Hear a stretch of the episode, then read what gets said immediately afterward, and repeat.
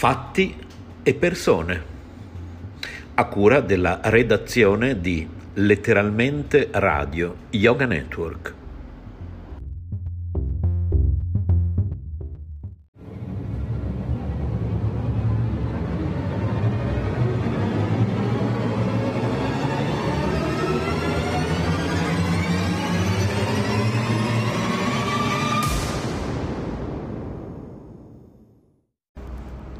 Eccoci, buongiorno. Proprio in questo istante, mentre sono qui alla fermata dell'autobus, per chi conosce Passeggiando con Ramananda, che è il vero titolo della mia trasmissione quando sono in giro, che sto andando al lavoro e vi parlo e cammino a volte in mezzo ai parchi con gli uccellini d'estate. A quest'ora ci sono già le cicale, oppure può darsi che a quest'ora ci siano ancora i grilli. È una cosa meravigliosa. Adesso d'inverno a quest'ora sentiamo, per chi mi sta ascoltando in diretta, sei e quindici del ventisei novembre duemilaventi, per chi mi sta ascoltando in replica ventisette dicembre duemilaventisette, o quando vi pare a voi, insomma. Questo è il bello della radio podcast, della radio, che oltre a fare magari anche delle dirette, io e Nadia facciamo dirette qui su Letteralmente Radio Greto. Ormai sono un appuntamento super atteso da tutti noi, sia noi dello staff di Letteralmente Radio Yoga Network che voi ascoltatori. Le dirette di Nadia con Sofia Meiello. Ecco, sono spaccato terra, si è sentito un gran crack. Cos'è, un pezzo di vetro? No, un pezzo di plastica. Allora, questo non è il mio autobus, quindi chi conosce Passeggiando con Ramananda sa appunto che a volte vi lascio anche per minuti interi ad ascoltare i rumori intorno a me, che possono essere urbani o molto urbani come stamattina, eh. o invece suoni della natura in altri casi. Quindi una trasmissione anche spesso A S M R, in cui io vi dico le mie opinioni, che vi piacciono o no, non siete obbligati ad ascoltarmi, comunque potete anche dire la vostra scrivendo a radio yoga network chiocciola gmail punto com. Vi ricordo anche il nostro sito w w w punto letteralmente punto info. Allora, prima di tutto, chi stamattina ha accusato il sottoscritto su una delle nostre pagine Facebook di aver detto che sono contento della morte di un calciatore, cioè io non sono né contento né non contento, cioè tutto qua. Siete invitati a non mettermi in bocca cose che non ho detto. Come al solito c'è questa faciloneria, soprattutto da quando appunto esiste Facebook. Io ho un rapporto di amore e odio nei confronti di Facebook, che è più odio che amore. Eh, lo uso perché sono costretto per motivi di lavoro, ma ne farei volentieri a meno.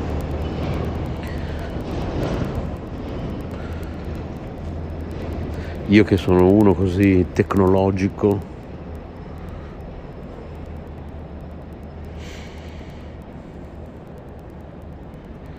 e che chi mi segue, insomma, anche il nostro gruppo Facebook Finestra Libera, iscrivetevi se non siete già iscritti, che fa capo al nostro canale YouTube. Sentite come dico YouTube, menu, YouTube.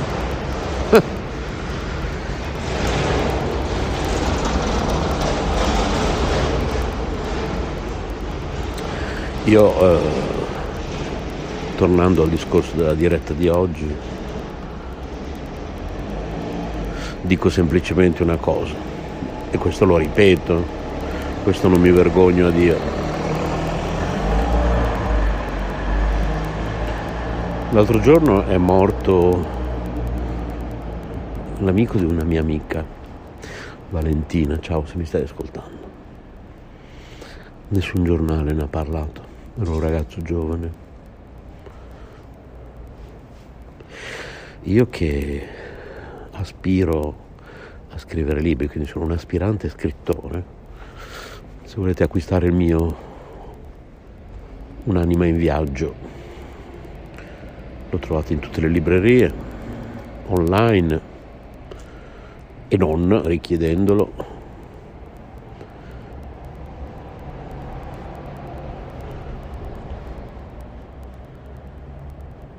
Un'anima in viaggio, Monetti editore.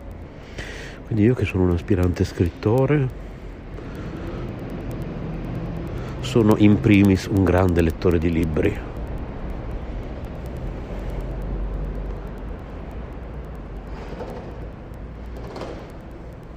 se volessi scrivere un libro sulla storia di questo ragazzo che è morto giovanissimo. Non importa che sia morto per colpa del Covid, è morto, punto e basta. Vi assicuro che verrebbe fuori un libro da leggere tutto d'un fiato, come la vita di ognuno di noi. Eppure, per molti di noi non verrà spesa neppure una riga al momento della nostra morte. Muoiono tutti i giorni persone completamente abbandonate, anziani che vengono ritrovati in casa dopo giorni, nessuno si era accorto della loro morte. Chissà se potessero raccontarci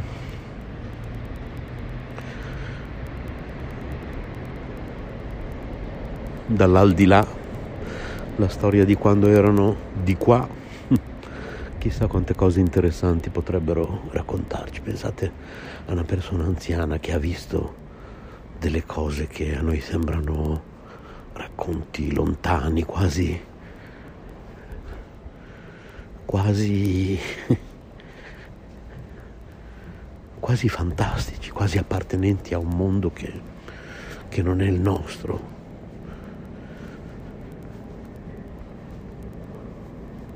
Persone che hanno vissuto epoche che, non so, ci pare veramente di, di, di parlare di, di, di reincarnazione di chissà quante vite fa, eppure ci sono persone che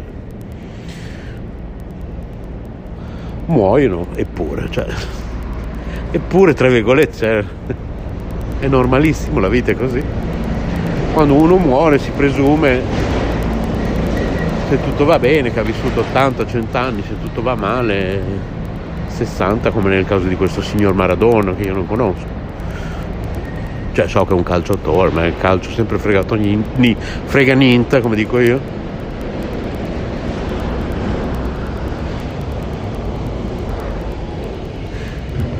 Per cui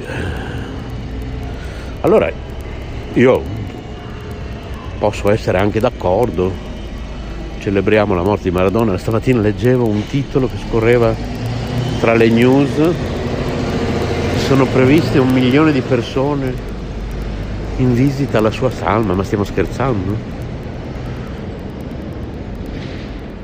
Cioè, ma stiamo scherzando? Questo mondo andrà sempre peggio. Naturalmente per chi, come il sottoscritto, per chi mi segue già lo sa, porta avanti il Vaishnavismo, eh, è tutto molto chiaro, non c'è nessuna novità, siamo nel Kali Yuga, quindi è ovvio che le cose andranno sempre peggio, anche se stiamo, visse- stiamo vissendo, che non so che lingua sia, stiamo vivendo, grazie a Sri Chaitanya Mahaprabhu, una parentesi positiva che potrebbe essere un po' quella che alcuni definiscono l'era dell'acquario. Una parentesi positiva all'interno del Kali Yuga, però comunque anche questa parentesi, per quanto positiva sei, sia, stamattina, non so se non riesco a parlare, eppure fino a un secondo fa ho parlato benissimo. Sono tutti questi autobus, non so se sentite, a proposito di A S M R urbano di cui parlavamo all'inizio della trasmissione, mamma mia, sono arrivati cento autobus tutti in una volta. Per fortuna che possiamo, portiamo tutti la mascherina. Qua l'inquinamento, mamma mia. In questi giorni mi sono comprato il purificatore d'aria Dyson, vedo la differenza che ho adesso dell'aria, della qualità dell'aria che ho adesso dentro casa rispetto a quella fuori, qui a Bologna in centro, mamma mia. Qui la mascherina andrebbe veramente portata sempre, io lo dicevo anche prima del virus, quante volte mi sono detto voglio comprarmi una mascherina. C'è un ponte di Bologna che io percorro spesso a piedi, sapete che io cammino molto a piedi, che veramente lì l'aria è irrespirabile, è irrespirabile. In alcuni orari della giornata poi una cosa terribile, quante volte quando ho fatto quel ponte mi sono detto devo comprarmi una mascherina.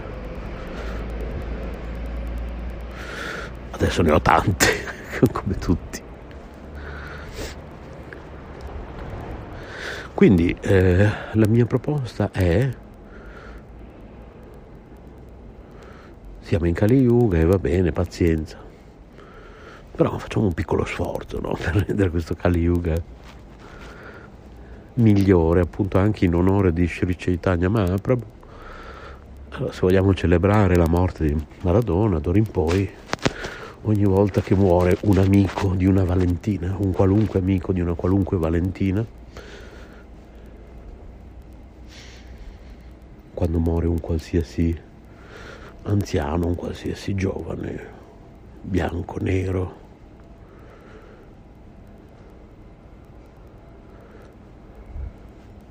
etero, gay, pansessuale, bisessuale, sono tutte definizioni inutili perché siamo tutti anime, tutti anime spirituali eterne, particelle infinitesimali di Krishna, Dio la persona suprema, se preferite chiamarlo Allah, Geova, Buddha, Cristo, come preferite voi, non importa.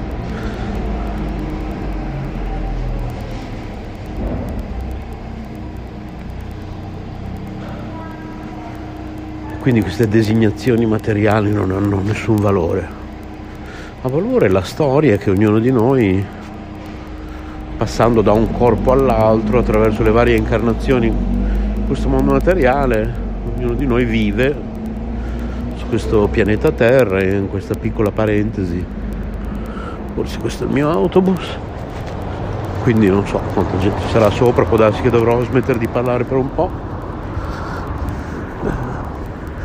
Vediamo un po' com'è la situation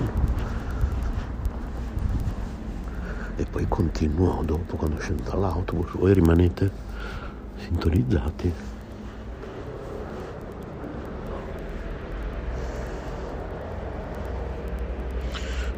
No, non sembrerebbe essere il mio autobus. Forse c'è... Ah, dietro c'è anche il mio, sì. Ok, rimanete lì che devo fare anche il biglietto, rimanete, eh?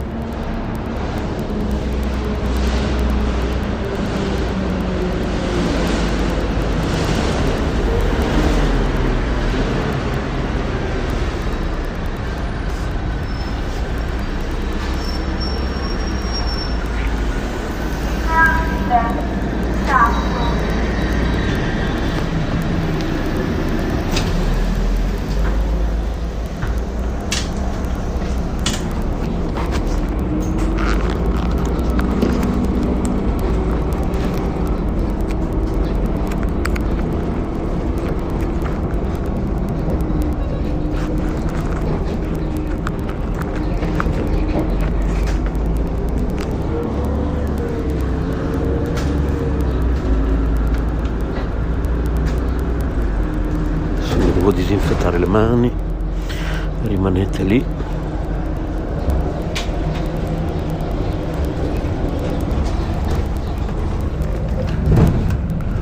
Ok,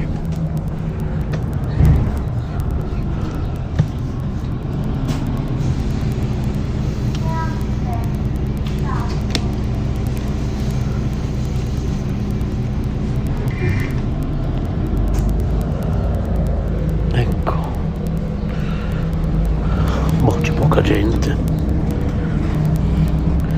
Mi sono disinfettato le mani, tanto devo fare pochissime fermate.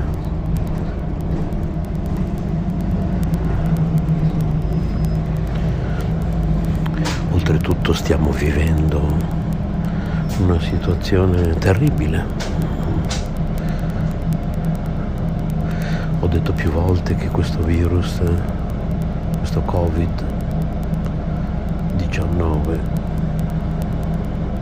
è un rivelatore di sogni. Anche questo ha fatto arrabbiare delle persone, ma alla fine mi sono anche stancato di ripetere sempre le stesse cose. Sinceramente, se io quando leggo una frase butto lì uno slogan, poi lo accompagno con del materiale,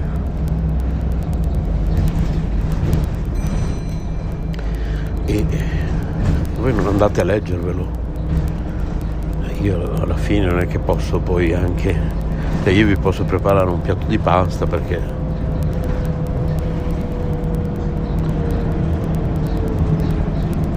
è obbligo di ogni buon cristiano dar da mangiare agli affamati, ma non è che posso poi anche imboccarvi, cioè io ve lo preparo, ve lo appoggio lì, poi se lo volete mangiare bene, se no amen, anzi Hare Krishna, cioè. Ricordiamo ai passeggeri, ecco, sentiamo un po', correttamente le porte di salita e discesa dei mezzi, e inoltre è necessario indossare una mascherina per la protezione del naso e della bocca. Grazie. Esattamente, portate sempre la mascherina, indossate sempre la mascherina, ma cioè, anche dopo il Covid questi autobus ad esempio sono da sempre pieni di germi, microbi.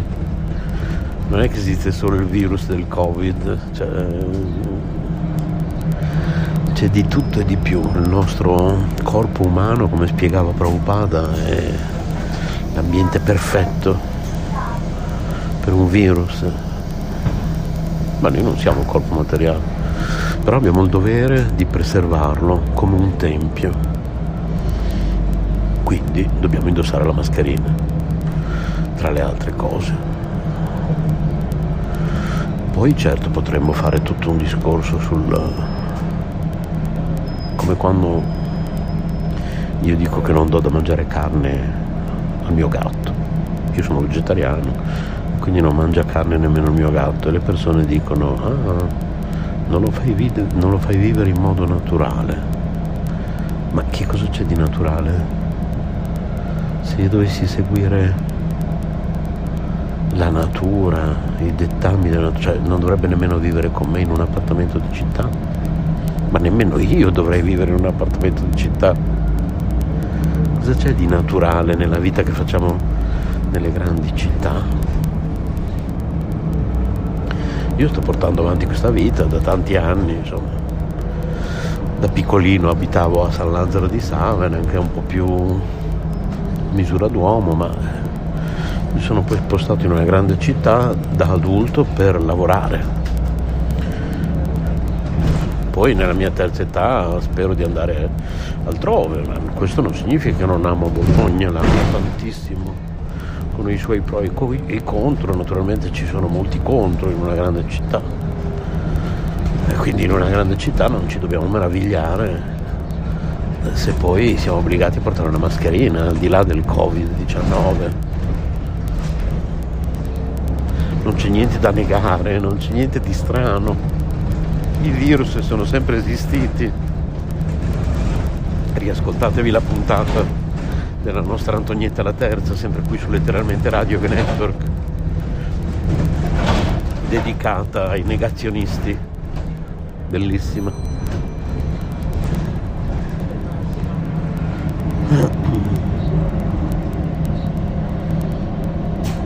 Ecco, adesso tra poco scendo, così possiamo parlare con più tranquillità.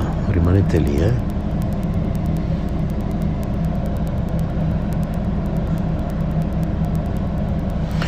Quanta gente che c'è in giro stamattina a quest'ora.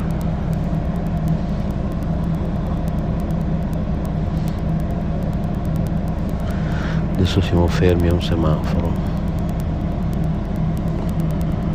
Poi c'è una fermata e quella dopo è la mia.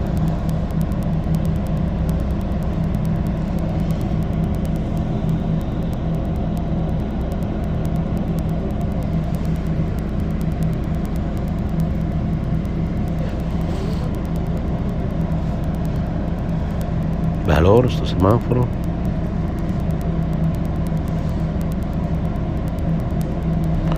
Ecco.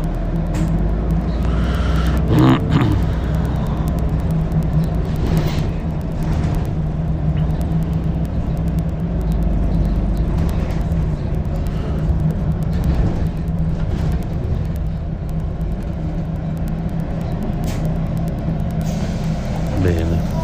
Comincio a tirarmi su.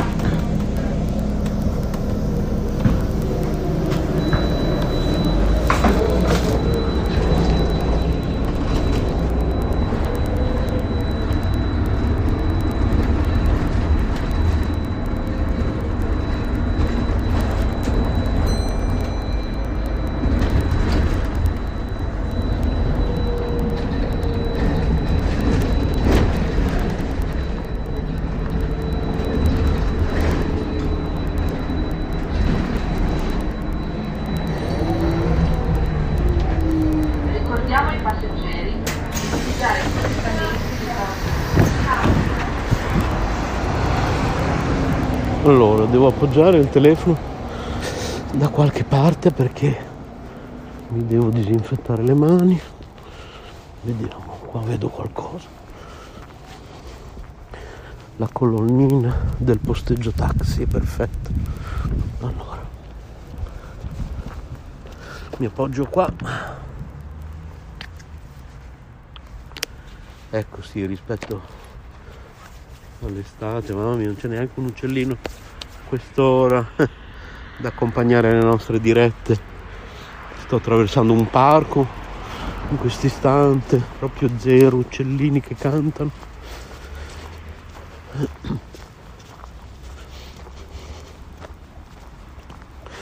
E non mi ricordo se l'ho detto all'inizio della diretta, ma proprio nel momento in cui ho cominciato la diretta, proprio è stato pazzesco.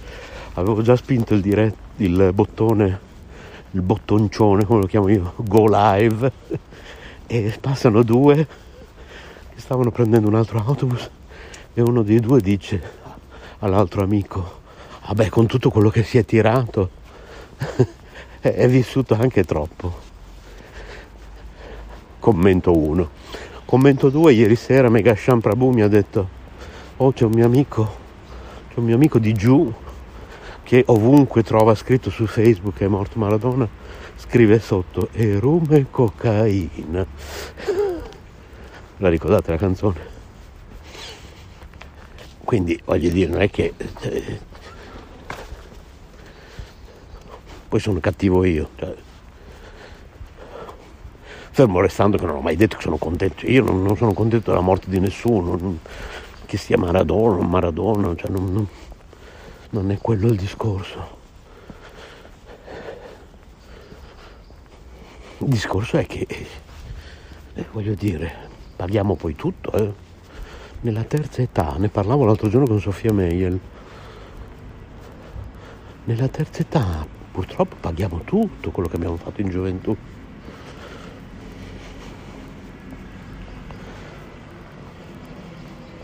Sì, poi è vero, c'è la vecchietta che ha vissuto, ha vissuto fino a cento centosette anni, ha fumato tre pacchetti di sigarette al giorno, ma è solo l'eccezione che conferma la regola. Aspettate che qui compro tre croissant salati. C'è il bar con l'asporto, c'è una cliente dentro, aspettiamo che esca.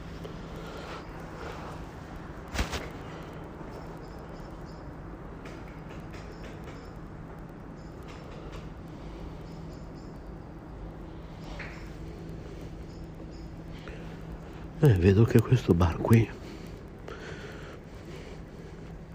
gestito da una famiglia di etnia cinese, credo, lo tengono tutto pulito, sono bravissimi. C'è sempre gente. Ciao, buongiorno. Tre salate da portare via. Tre.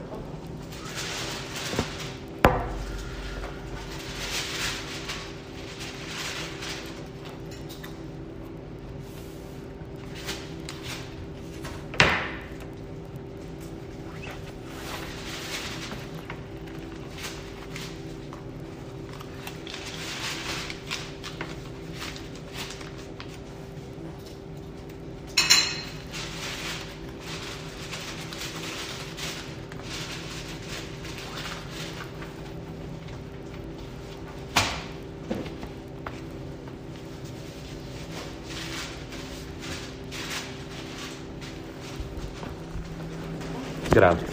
Ah, beh, sì.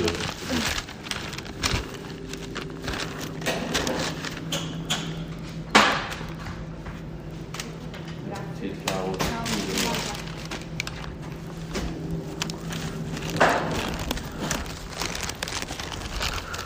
Allora, devo di nuovo trovare un posto in cui appoggiarmi per disinfettare le mani. Ecco qua, aspetta.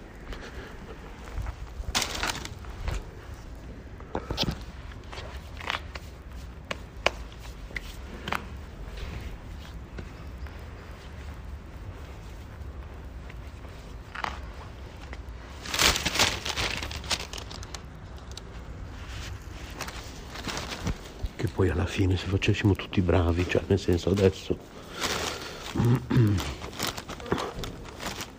c'era solo questa signora che prima di me, io ho aspettato entrare nel bar che uscisse lei, beveva un succo,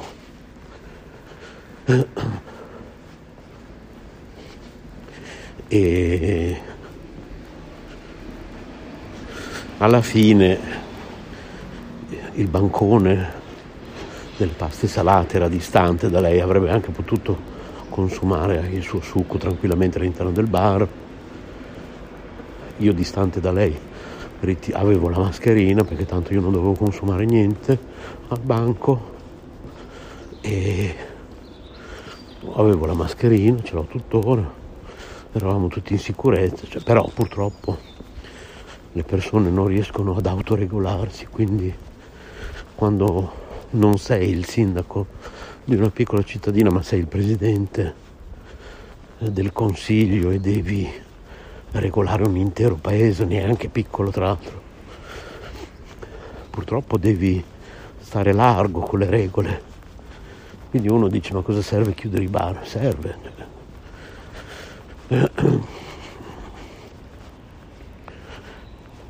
perché uno dice: vabbè, ma ognuno di noi entra uno alla volta, consuma il suo caffè, ma non, poi non funziona così, lo sappiamo benissimo. Vabbè, a parte che ci sono altri discorsi, eh, che comunque bere il caffè fuori, sei all'aperto, ti togli un attimo la mascherina, bevi il tuo caffè, ti rimetti la mascherina, certo, c'è il bicchiere di plastica.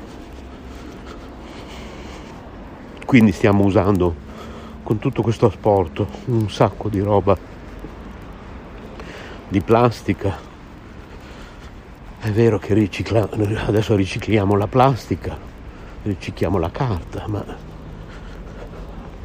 a che percentuale di riciclaggio siamo in Italia con carta e plastica? Scrivetemelo a radio yoga network chiocciola gmail punto com, perché comunque, anche magari prima del Covid la percentuale di riciclaggio era alta, non so, chiedo a voi, ditemelo, radio yoga network chiocciola gmail punto com, così facciamo una puntata apposita di Passeggiando con Ramananda. Adesso che abbiamo triplicato, penso io, se non di più, l'utilizzo di questi materiali con vari lockdown o semi lockdown aumento a dismisura delle consegne a domicilio, asporto di bar, pizze, tutto. Abbiamo aumentato a dismisura l'utilizzo di questi materiali. Bisogna vedere se la percentuale in proporzione, poverina anche lei, si è abbassata. Per quanto si fossero fatti sforzi prima, adesso riusciamo a riciclare tutta sta roba che stiamo utilizzando per confezionare tutta sta roba che viene consegnata a casa o che viene ritirata in forma di asporto. Quindi naturalmente tutta una serie di problemi che sono concatenati uno con l'altro, però è anche vero che non durerà per sempre questa fase. E poi, per chi mi sta ascoltando nel famoso ventisette dicembre del duemilaventisette, non saprà neanche di cosa sto parlando, andrà a vedersi su Wikipedia cosa è successo nel duemilaventi e capirà.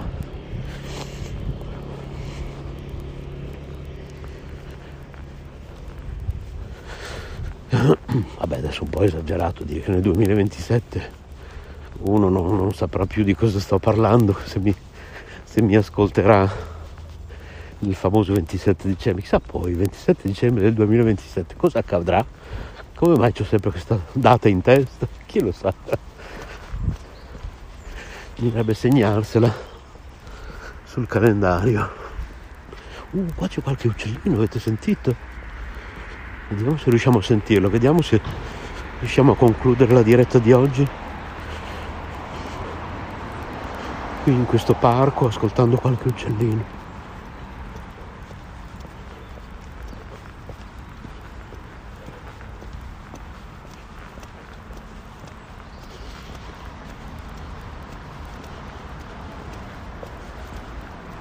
Vediamo un po'.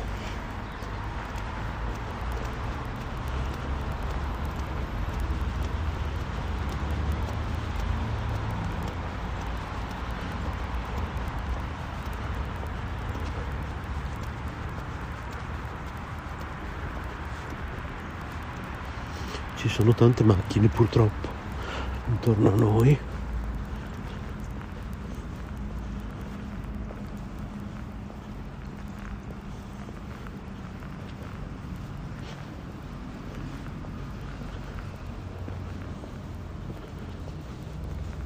Adesso vi dico anche il nome del parco, ma ve l'ho già detto tante volte perché ci vengo spesso. Quindi per chi mi ascolta frequentemente lo sa già.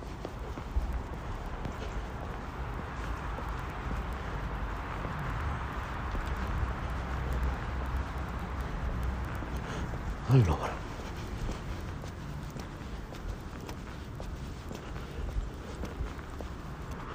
Museo Giardino Geologico Sandra Forni di Bologna. E con questo, ecco, ecco, vi ha salutato anche lui, avete sentito? Ciao, buongiorno.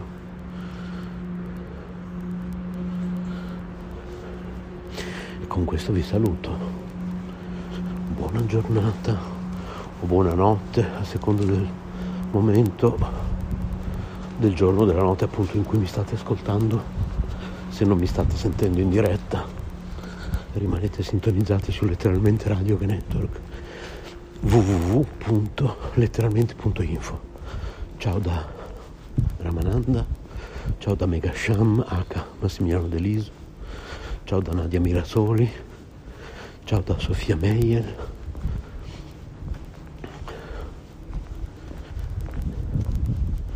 Ciao da Dario Gabrielli.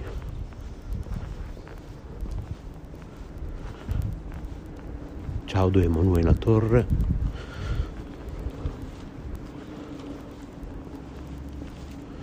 Vediamo se c'è la persona che stavo cercando. Scusate la parentesi. Boh, non vedo nessuno. Che ora è? Sono io che sono un po' in anticipo. Quindi ciao da Emanuela Torri, ciao da Antonietta Laterza. Eh, siamo in tanti qui a Letteralmente Radio Yoga Network.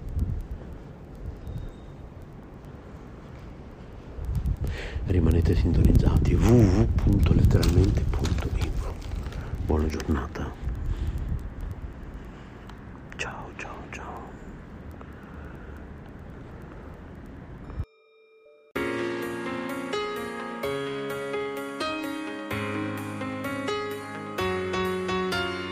Letteralmente Radio Yoga Network, www punto letteralmente punto info. Nostro indirizzo di posta elettronica radioyoganetwork chiocciola gmail punto com.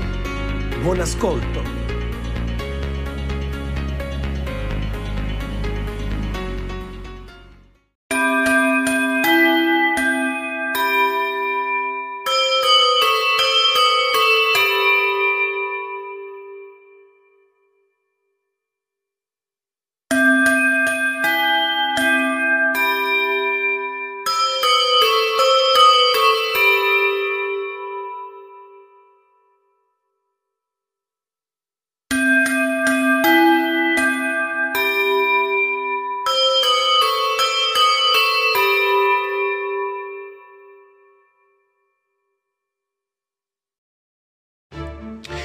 You are listening to Radio Yoga Network, Italian radio that broadcasts in Italian, on w w w punto letteralmente punto info.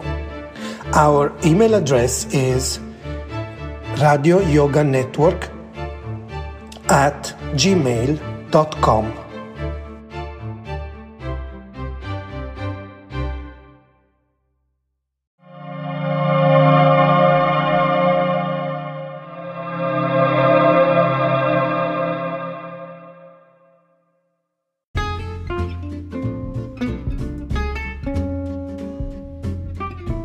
La voce delle sirene, con Antonietta Laterza. Buon ascolto di Letteralmente Radio Yoga Network.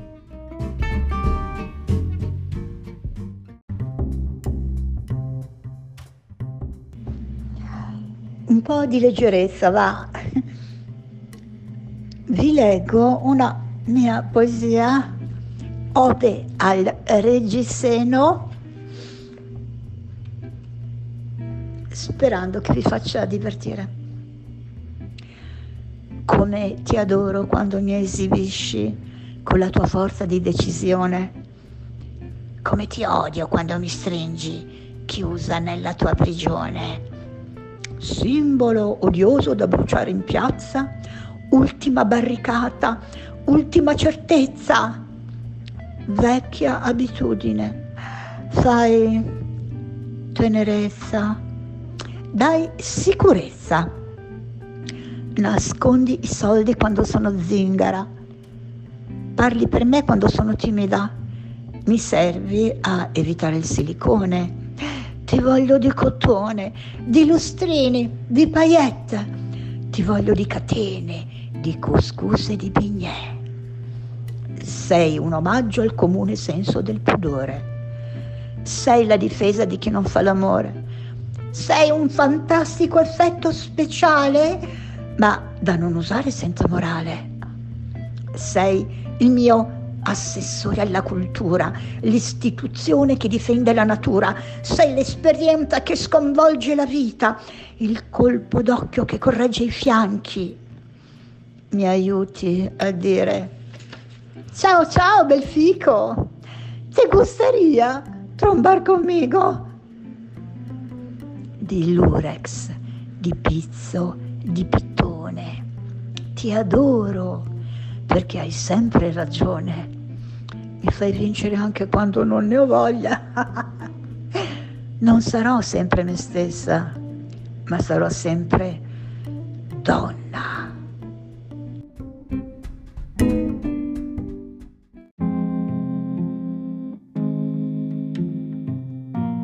Letteralmente Radio Yoga Network presenta Archivio Bologna. Potete contribuire inviando i vostri emme pi tre a radioyoganetwork chiocciola gmail punto com. Buon ascolto. quaranta anni fa, millenovecentosettantanove, Bologna vedeva il culmine di tutta la sua creatività musicale, della rivoluzione che stava creando in Italia con il Bologna Rock. A Bologna, al Mambo, hanno allestito una mostra sul Bologna Rock. Hanno, l'ha allestita lui, Oderso Rubini, e lei, Anna Persiani, che erano gli artefici dell'Italian Record, e quindi di tutti questi dischi pubblicati, non soltanto Gas Nevada, Chrome, Bandiera Gialla e già ripetrinata, sigla della mia trasmissione, e tanti altri, ma, ma anche Bologna divenne il centro del mondo, tant'è vero che a Bologna eh, arrivarono e, e vennero distribuiti dall'Italian Records dischi come i Chrome, ok, i Rezz, questi li facevo io, Bandiera, però Gas Nevada, eccetera, però anche Throbbing Gristle, questo era Decline of the Western Civilization, colonna sonora di un documentario sul punk di Los Angeles, Bauhaus, i Bauhaus, Flesh Eaters, Throbbing Gristle, Chrome, Modern English, E X, Tuxedomoon, Thomas Lear, cioè tutti i Germs, Bauhaus, cioè il mondo, Bologna è diventato il centro del mondo. Bologna era al centro della creatività, qualcosa di strepitoso, che investiva non soltanto la musica, ma le fanzine. Questi, vedi, questi sono i fumetti fatti in quel periodo, perché c'erano i fumetti, a Bologna lavorava fra l'altro Andrea Pazienza, che ascoltava i programmi che facevo io in radio, Andrea Pazienza. Ed è, eccolo qua Andrea Pazienza. Eccolo Andrea Pazienza. Tra l'altro il Zanardi, il personaggio di Andrea Pazienza, era il chitarrista di Gas Nevada, Ciro, per dire. Questo era il periodo in cui Bologna era il centro del mondo e dell'Italia, perché poi a Bologna sono arrivati Raf con i Caffè Caracas, è arrivato Johnson Righeira, eh, sono arrivati tutti i gruppi di Pordenone, eh, e qui c'era la creatività. Ad esempio io feci esibire insieme a Oderso i, Ra, i, i, i Caffè Caracas di Raf prima del concerto dei, questa è la mia foto, prima dei Clash a Bologna, mentre Bologna veniva ferita da una bomba il due agosto millenovecentottanta, noi continuavamo a fare musica, punk, eccetera. Pensatevi liberi, Bologna Rock, millenovecentosettantanove. Quando Bologna era capitale della musica e tutti ci davamo da fare. Eccolo qui lo stronzo, produ- mio amico produttore dei dischi dell'Italian Records.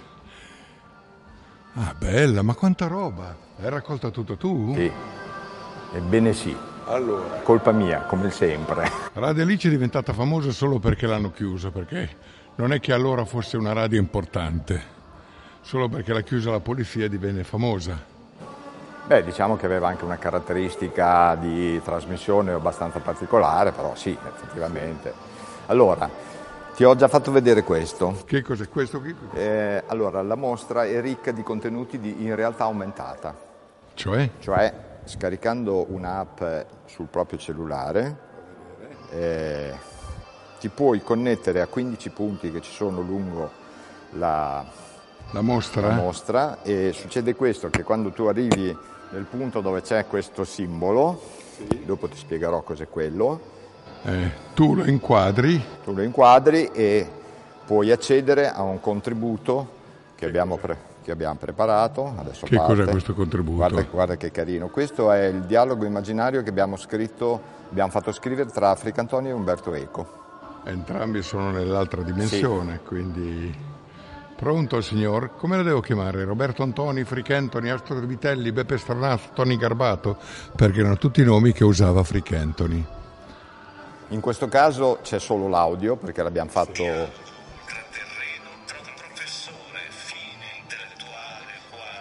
Ma la voce chi la faceva? Chi... Questo l'ho fatta fare ai gemelli Ruggeri. Ah, i gemelli Ruggeri, che anche loro è. Poi... andiamo avanti, vai avanti. Quindi da, con questo disco puoi accedere a tutti i contributi di, in realtà aumentata, e questo te lo lascio ovviamente. Sì. E come faccio a vederlo? Basta che ti Ah, che dopo io, io vado col telefonino che e poi accendo. Vedi che c'è, c'è scritto Bologna Rock millenovecentosettantanove. Bologna Rock. Perché nel settantanove facevamo il Bologna Rock. Lei, Anna Persiani, che faceva la grafica. Cosa facevi tu a Bologna Rock? Le grafiche, le copertine? Cosa faceva lei? Siamo faceva tutta la parte produttiva, di... parte grafica produttiva. E di realizzazione dei, dei, dei dischi anche. Perché... Eh, dei, faceva tutto, ha fatto tutto e ha organizzato tutta questa cosa qui. Però non ha il microfono perché l'ho dato lui. Bravo. Quindi dovresti andare a parlare vicino a lui. Va bene, anche abbiamo perché... fatto insieme. Insieme. Avete fatto insieme sì, il Bologna Rock, sì, lo so, lo so, lo so. Tu eri la parte più bella del Bologna Rock perché gli altri non erano molto belli, sì, ma tu eri sì. molto bella, sì, mm. sì, sì, sì. Sei bella adesso, beh, quindi immagina allora. Beh, insomma, oh. ecco. Poi andiamo avanti. Allora, ovviamente la mostra è, di, è stata strutturata in tre livelli diversi. Sì. Il primo livello, quello centrale, è il Bologna Rock perché sono i quaranta anni del Bologna Rock, sì. È stato nel settantanove e c'è la proiezione. No, ma c'è un video mio, ma te l'ho dato sì, io questo sì, video? Sì. E i Rezz. Sì, esatto. Eh. Dopo ti spiego tutti i video. Eh. Là c'è il Bologna Rock e basta, però non lo volevo far vedere in maniera così forte come immagini, che fosse solo un effetto visivo. Poi ci sono tutta un'altra serie di video che eh, dopo ti faccio avanti, vedere, andiamo avanti. avanti. No, il secondo livello è il lavoro dell'Italian Records come etichetta sì. e il terzo livello è quello che succedeva, è successo a Bologna più o meno in quegli anni lì. Quindi sì. ci sono tutti, c'è ah, questa ecco timeline. C'è Radio Alice che non c'entrava niente col Bologna Rock. Qui ci sono delle opere della Traumfabrik, Pazienza, Lavagna, Scofferi e, e... e non ti ricordi. Comunque Lavagna era un componente dei Gas Nevada. Raffini, ah, scusa. Raffini. Questo è il primo fumetto che ha pubblicato Pazienza su Alter Alter. Sì, là, questo è Julian Beck e Judith Malina. Esatto. Fantastico, ah, dei Living Theater. I del, del, degli incidenti di marzo con la morte di Lo Russo. Lo Lì Russo. Ci sono le cantine di San Vitale. Dove suonavano i gruppi? Esatto. Schiantos, Gas Nevada. Nella, nella realtà aumentata c'è eh, il concerto degli Schiantos alla Camera, l'India e San Vitale. Eh, questa... Sì, sì, sì.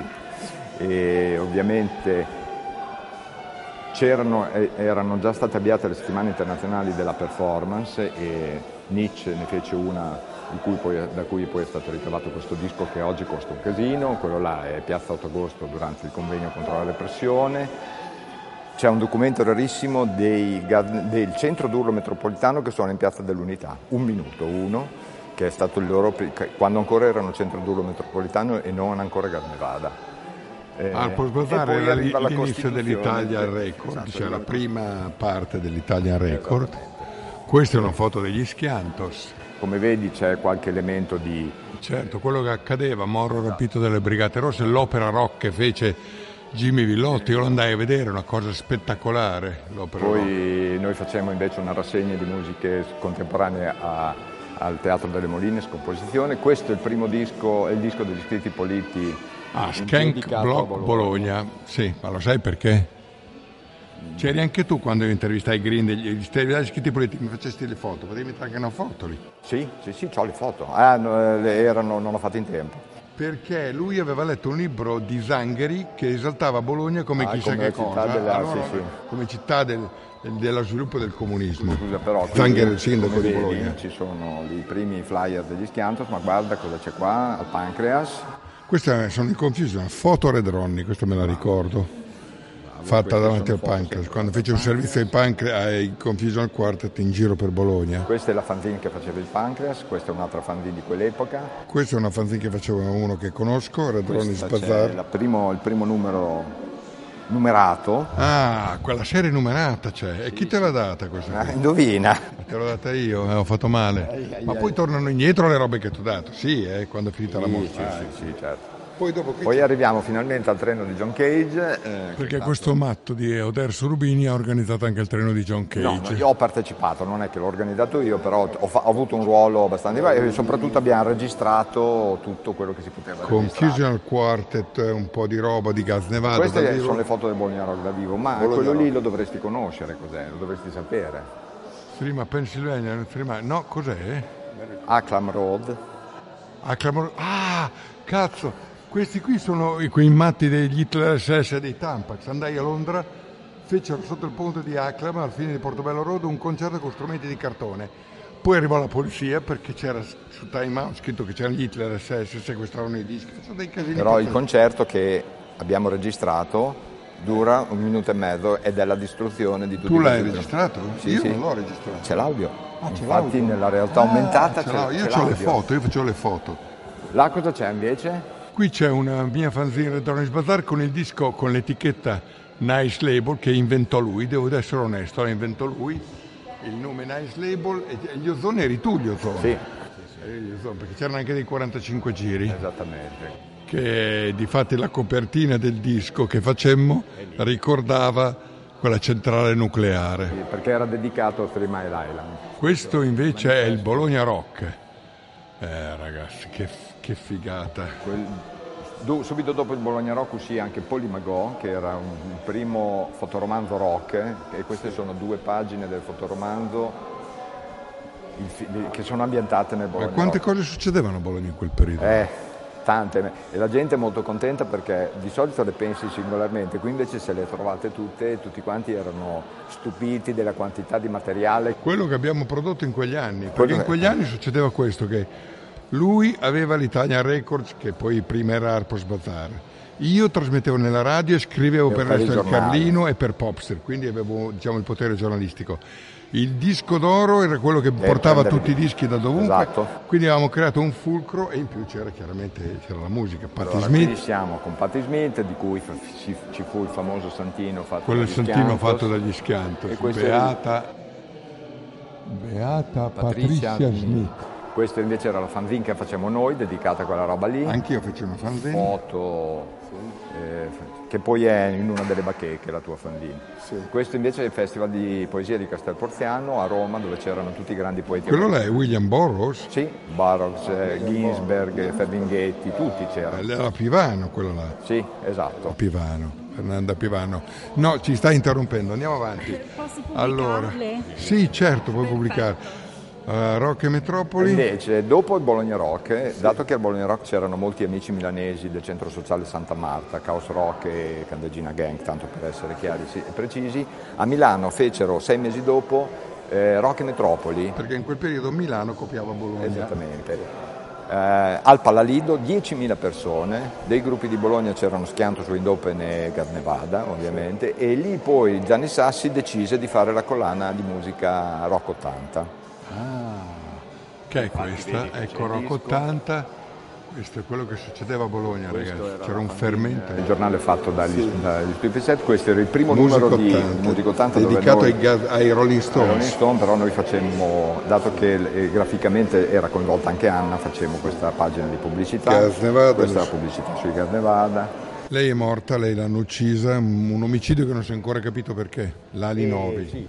È, è segnalata qui perché lei organizzò qui a Bologna la rassegna, una mostra dei nuovi nuovi che poi qualche mese dopo portò a New York perché lei era grandissima in relazione con New York e fu lei il tramite per portare a Bologna poi tutti, alcuni degli artisti della New Wave americana di quel periodo. Ovviamente qui c'è la costituzione dell'Italian Records e questi sono tutti quarantacinque giri. Che... quarantacinque giri dell'Italian Records, fra l'altro Gas Nevada, Volare dei Confusional Quartet, Luti Chrome, siamo tutti quattrocentocinquantuno fecero In mente te, che fu credo la prima brano di revival anni sessanta. Sì, penso di sì. sì. sì. Primo brano, Johnson Righeira, mamma mia, Gas Nevada, Gas Nevada, Confusional, Freak Anthony, Pale tivù. Stupid Set, Bandiera Gialla. Ah già, è vero che voi produceste la sigla del mio programma televisivo Bandiera Gialla. Noia. Oh. Kirlian Camera. È vero, hai ragione, vederli tutti insieme è uno strano effetto. Ma subito dopo Bologna Rock, a Bologna c'è il concerto degli, dei Clash in Piazza Maggiore e quello era il manifesto della rassegna Ritmicità dove loro erano l'ultimo concerto. Concerto dei Clash in Piazza Maggiore, ecco. E vedi che lì c'è Michel Pergolani che presentava, lì sono due foto dei Clash, qui c'è la tua foto dei Clash. Anche questa è una mia foto. Questa anche? Sì, questa è mia foto. Ah, non sapevo che era tua questa, sì, questa me l'ha mandata foto, Federico Guglielmi. Eh no, perché glielo dà, perché, perché vedi, vedi c'era Roberto D'Agostino e l'ho mandata a Roberto D'Agostino. Certo, certo. C'è anche Vaccagnini. Sì, Vaccagnini, certo. Vaccagnini, certo. E questi sono i Clash, foto che feci dal palco dei Clash. È bellissimo perché vedi i Clash mi piaceva molto il fatto che era scritta Banca Nazionale del Lavoro, è fantastico. E in quell'occasione uscirono, furono distribuiti due volantini, uno fatto da Bifo, salsiccia sì. rock intitolato Ed eroina. Bifo era l'intellettuale di sinistra di cui io non ho mai capito niente di quello che ha detto o scritto. E questo è quello dei Raf Punk, eh, che, sì. che invece loro contestavano i Clash proprio. Ah. Questo è il volantino del, del, del, della mostra fatta a New York dall'I nove che si intitolava The Italian Wave. Poi qui ovviamente... Qui quando arrivò, oh, c'ho la foto io, non te l'ho data. Di chi? C'ho la foto di Lydia Lange quando venne. Ah, Lydia Lange. Lei.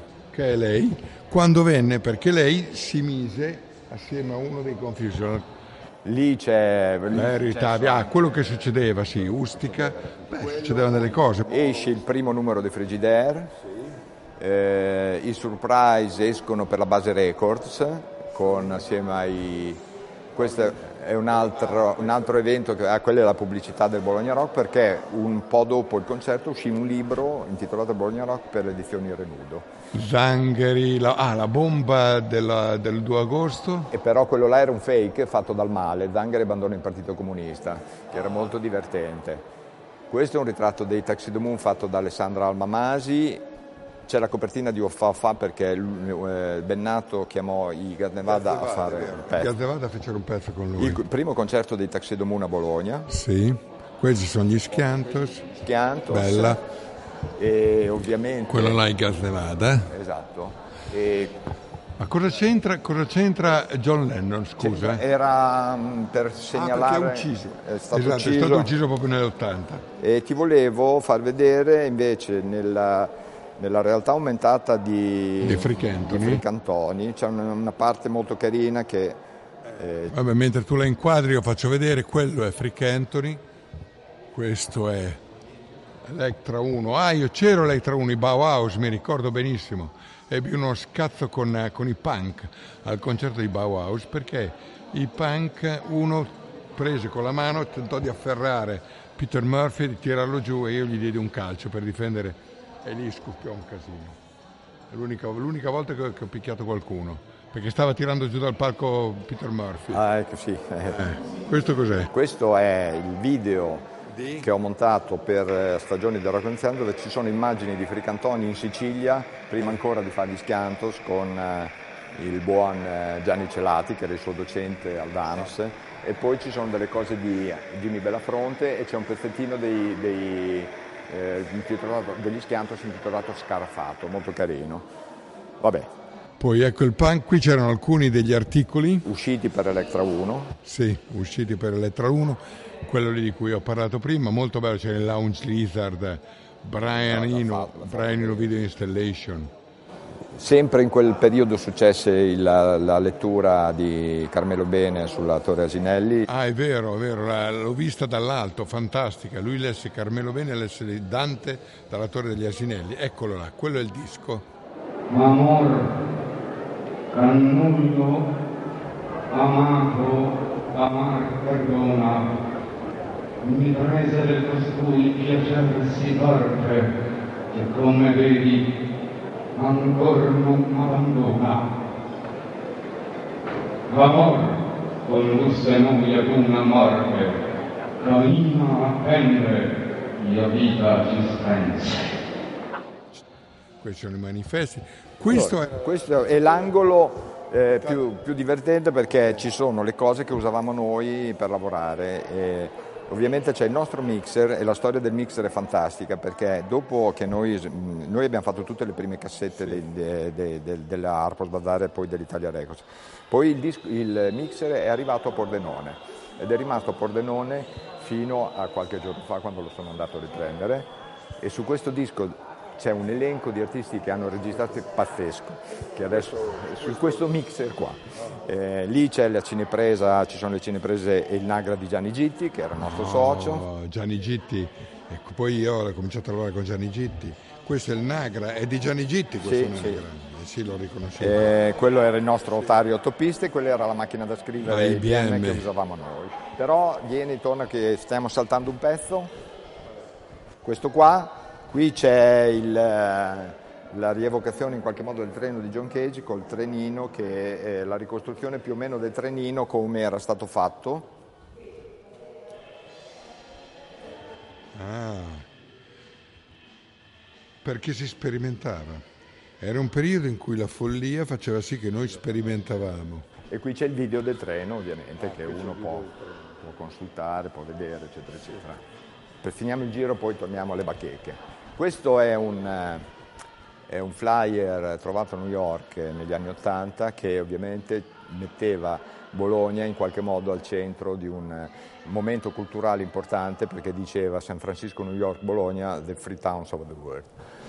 E queste sono tutte le nostre etichette con cui poi abbiamo fatto tutta la nostra... Ah, c'è anche la mia Nice Label. Certo. Italian Record, guarda, guarda che bello, Fetish Record. Poi qui abbiamo, andiamo avanti, c'è la Galleria Neon, che è stata un'altra cosa molto importante. Questo è il manifesto enfatista della Linovi, eh, poi nasce M T V. Vabbè, non hai messo Video Music. Video Music è nato prima di M T V e voi avete cagato M T V e non Video Music. Perché? Gravissima questa M T V cosa. M T V era l'evento. È, è stata più importante Video Music. Va bene. eh, vabbè, correggeremo l'errore. Eh, sarà meglio. Ci sono un altro, lì ci sono. Quelli, a Bologna ci fu anche il secondo festival, la finale del secondo festival rock, vinto dai Lizziba, peraltro, nell'ottantuno. E... Questo gradirei non vederlo, i Grabinski, perché, perché lui diede a loro il videoregistratore mio per fare il Bologna Rock e non è uscito niente. Però il video che c'è qui è, la, la, è, è dedicato al segreto pubblico, che era questo locale dove facevano delle cose molto belle. Poi a Bologna ci fu questa mostra di laser art, che fu abbastanza significativa e importante, perché dimostrava come comunque da noi... Questo fumetto noi... chi l'ha fatto? Ah, ah Giorgio fu... Carpinteri, a ah, Marcello Iori. No, questo fumetto qua, queste sono le tavole originali, e c'è qui perché se tu inquadri qua in basso è il primo fumetto a cui è stata legata la colonna sonora su C D da Frigidaire, che noi facemmo allora in, in quella situazione lì. Questo è un quadro originale di Igor, cioè ovviamente c'è stato anche il Gran Pavese, per cui ci sono... Gran Pavese varietà, sì. Con Vito, Patrizia Roversi, Gemelli e la Susi Bledi, la gemella di Ruggero. Qui siamo nella parte un po' più dedicata... Ai Gas Nevada? Beh, un pochino, però c'è questa foto, che ti voglio, ci sono queste due Polaroid che ti volevo segnalare, che sono... Eh, i, eh, quando facemmo la foto per la copertina di Gas Nevada con Nadir, e qui un anno fa quando ci siamo rincontrati abbiamo fatto più o meno la foto allo stesso modo, lui poverino è morto, e però mi sembrava giusto ricordarlo. Qui c'è un'altra roba fatta da Renato De Moria, uscita su Alter Alter, che era il primo eh, social. Gianni, poi c'è Gianni. Gianni con cui feci il Bandiera Gialla, Bibo Palula e tutto. E Gianni. Su Bandiera Gialla io adesso ti faccio vedere una roba. Cosa c'è? C'è la mia sigla? Sì. No, davvero? Sì. Che bello.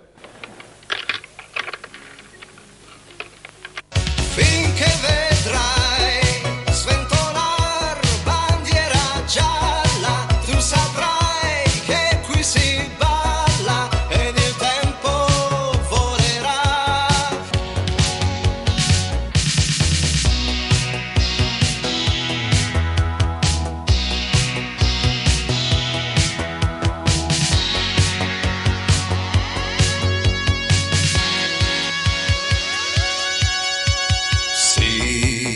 Stasera è festa grande, noi scendiamo in pista subito, e se vuoi divertirti vieni qua, ti terremo tra di noi e ballerai.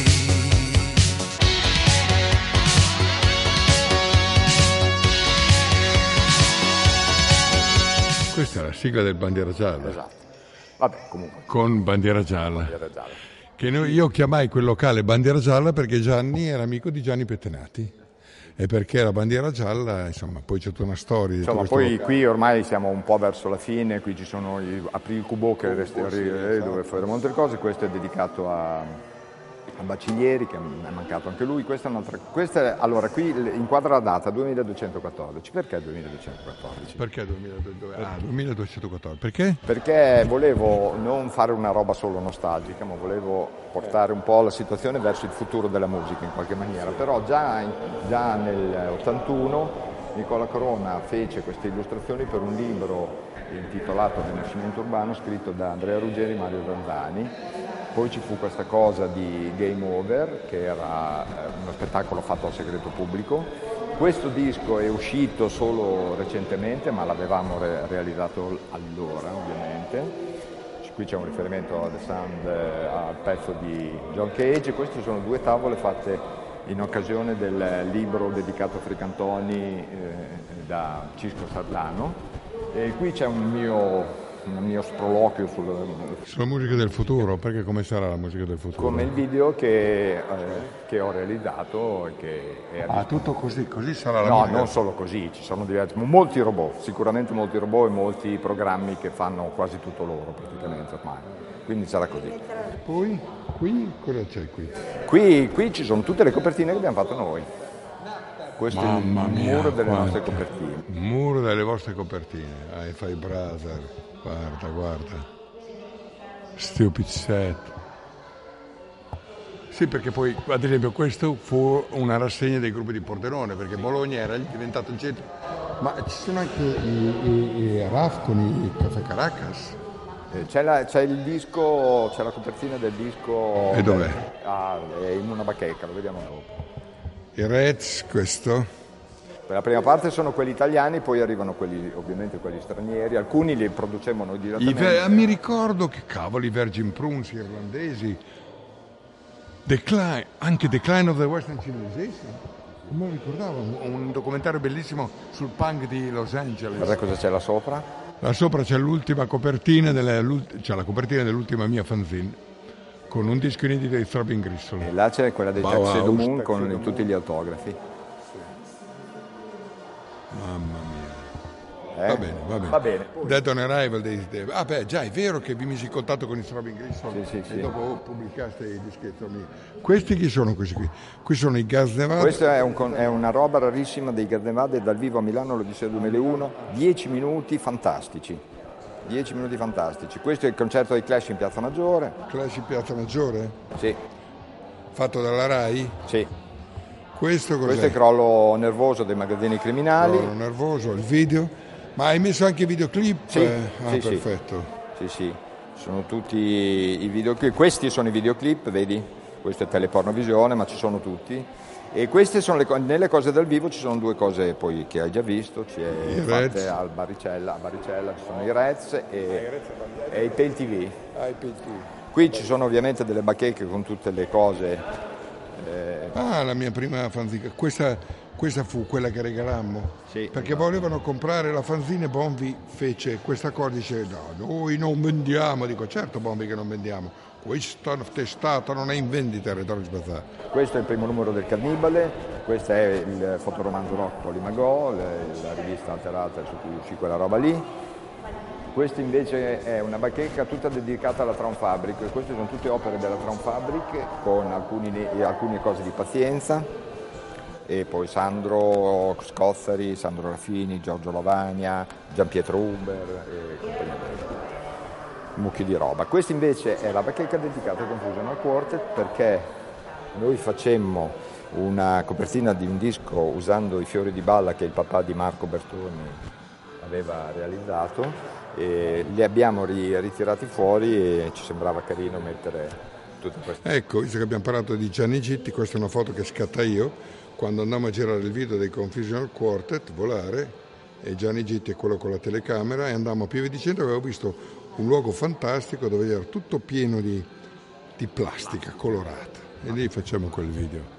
Allora, qui ci sono tutti i numeri di Musique Mécanique, Grid Complotto. Ah! Allora, Musique Mécanique con i loro legati, allora a Pordenone fecero un Musique Mécanique dove ognuno aveva di quello che so, dell'olio, de, delle viti, eccetera, no? E, e, e le, li dovevamo pagare. Sì.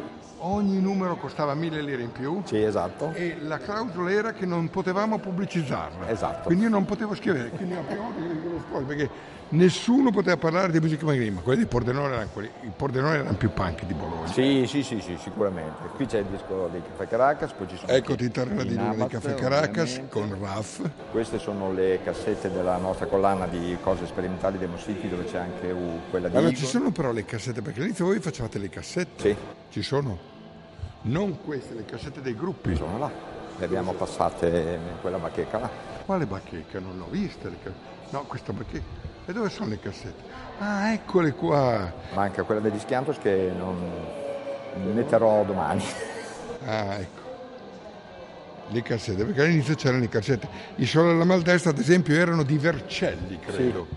Quindi Bologna era diventato il centro dell'Italia, perché arrivava non solo dell'Italia, del mondo, perché ad esempio Virgin Prunes venivano dall'Irlanda, quelli venivano, quello è un disco di un documentario fatto a Los Angeles, gli ex pure questi di Los Angeles, Tuxedomoon dall'altra, Bauhaus dall'Inghilterra, Throbbing Gristle, quindi Bologna era Bauhaus, Telegram Sam, i Germs, cavolo, gruppo punk, Flash Eater. Questi ormai sono tutti dischi rarissimi, quello là dei Misfits è una roba tipo meno di duecento euro non lo, non lo trovi.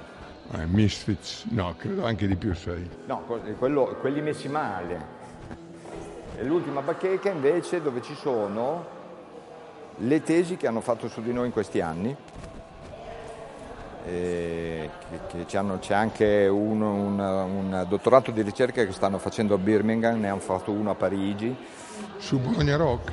Su, su Bologna in quegli anni lì, perché ci sta nascendo questo interesse su, sullo studiare quel periodo. Per cui insomma, questo ci ha anche un po' confortato nel portare avanti questa cosa. Potrebbe anche essere che un giorno portiamo la mostra a Birmingham o da qualche altra parte, magari, forse, succederà. E poi invece ci sono alcuni libri di quelli che sono usciti in quegli anni lì, eccetera, eccetera. Quindi questo più o meno è tutto. Stati veloci? Dai, dimmi che ti è piaciuta. No, hai fatto un lavoro incredibile. Quanto tempo ci hai messo? Ci abbiamo messo tre mesi circa. Sì, se avessimo avuto un po' più di tempo sarebbe stato anche meglio, però. E c'è, c'è un'ultima cosa che ti devo segnalare, che è quell'opera là, che è stata fatta apposta per l'occasione. Vedi quel tipo appollaiato sul canestro, sia da una parte che dall'altra?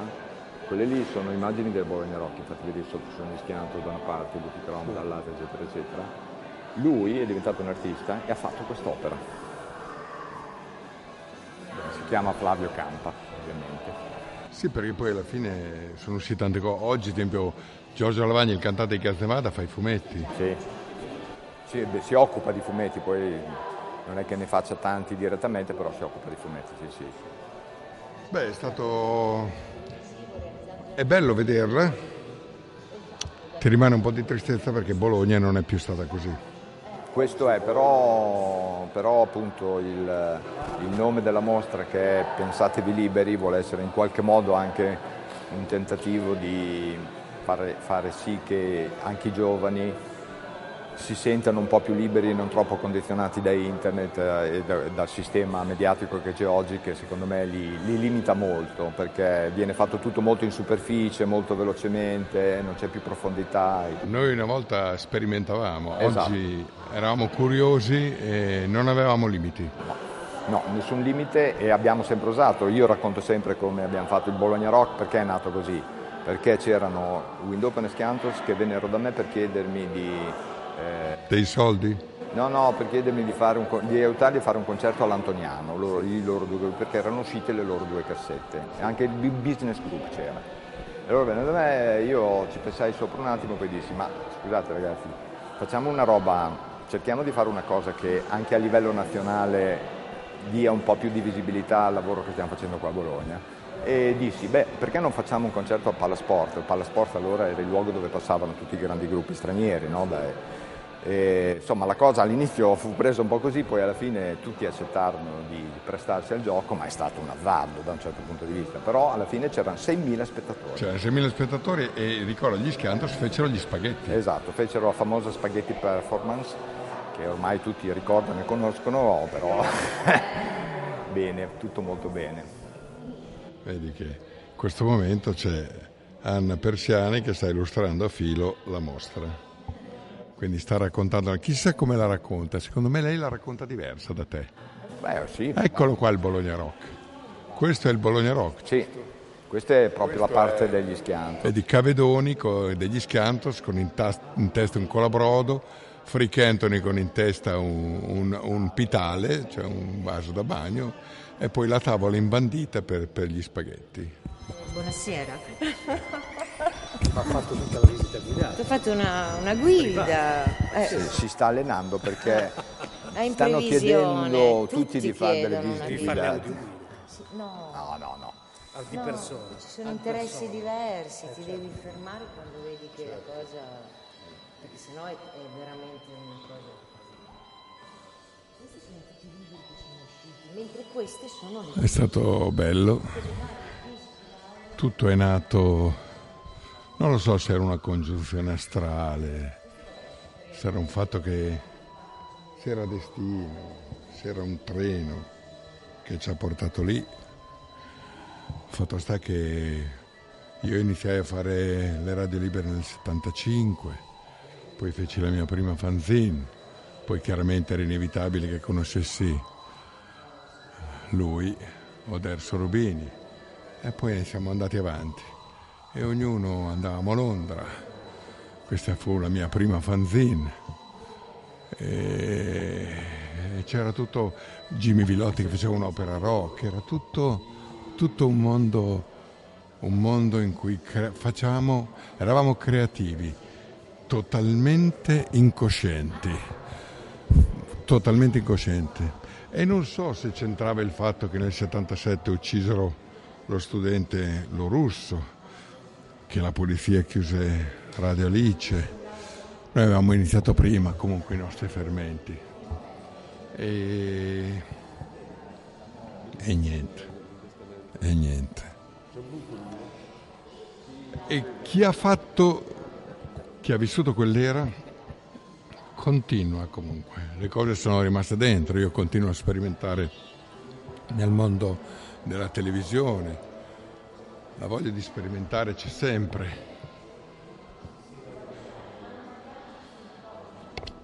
Alcuni non ci sono più, come Frick Anthony, che è volato nell'altra dimensione. Ciao Frick, ti sarebbe piaciuta questa mostra? Sviluppare i prodotti C D, cassetta, L P, cioè tu un lavoro tutto. enorme. Sì. Quindi tu seguivi la produzione? Questo lo facevo. Ma non è per, però per dire l'esperienza fatta in piena libertà, perché noi eh. facevamo le copertine come volevamo noi. Mi ha fatto poi fare il salto che, che dopo mi ha chiamato.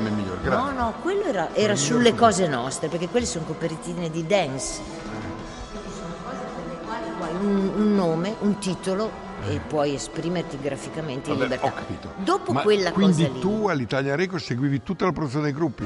Yes. Ma eri fortunata che erano dei gruppi facili da gestire, no? No, erano diversi come gruppi. Ognuno diverso dall'altro. Eh sì, ognuno poi, con la sua specificità. Esatto. Poi non c'erano problemi di ego. No, però ognuno aveva le sue idee. Problemi quindi di si droga trattava... non c'erano.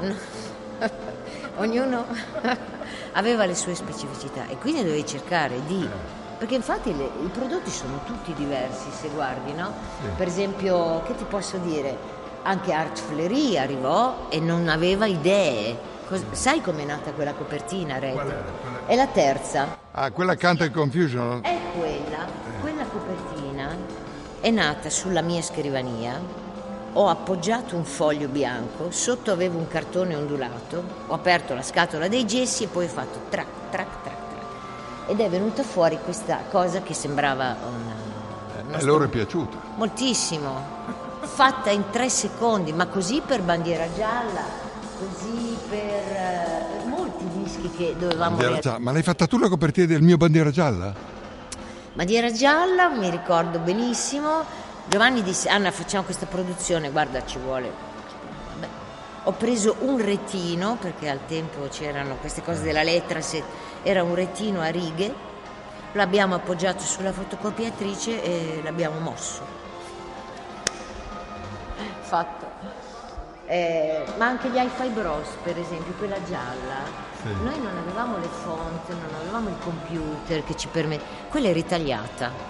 È una font ritagliata. Io volevo un carattere alto e stretto, allora mi sono messa a creare. Così, ma anche quello, anche per un baraumba volevo un carattere. Le rosse sono la mia bocca e i denti li ho fatti col bianchetto, quello per correggere le lettere.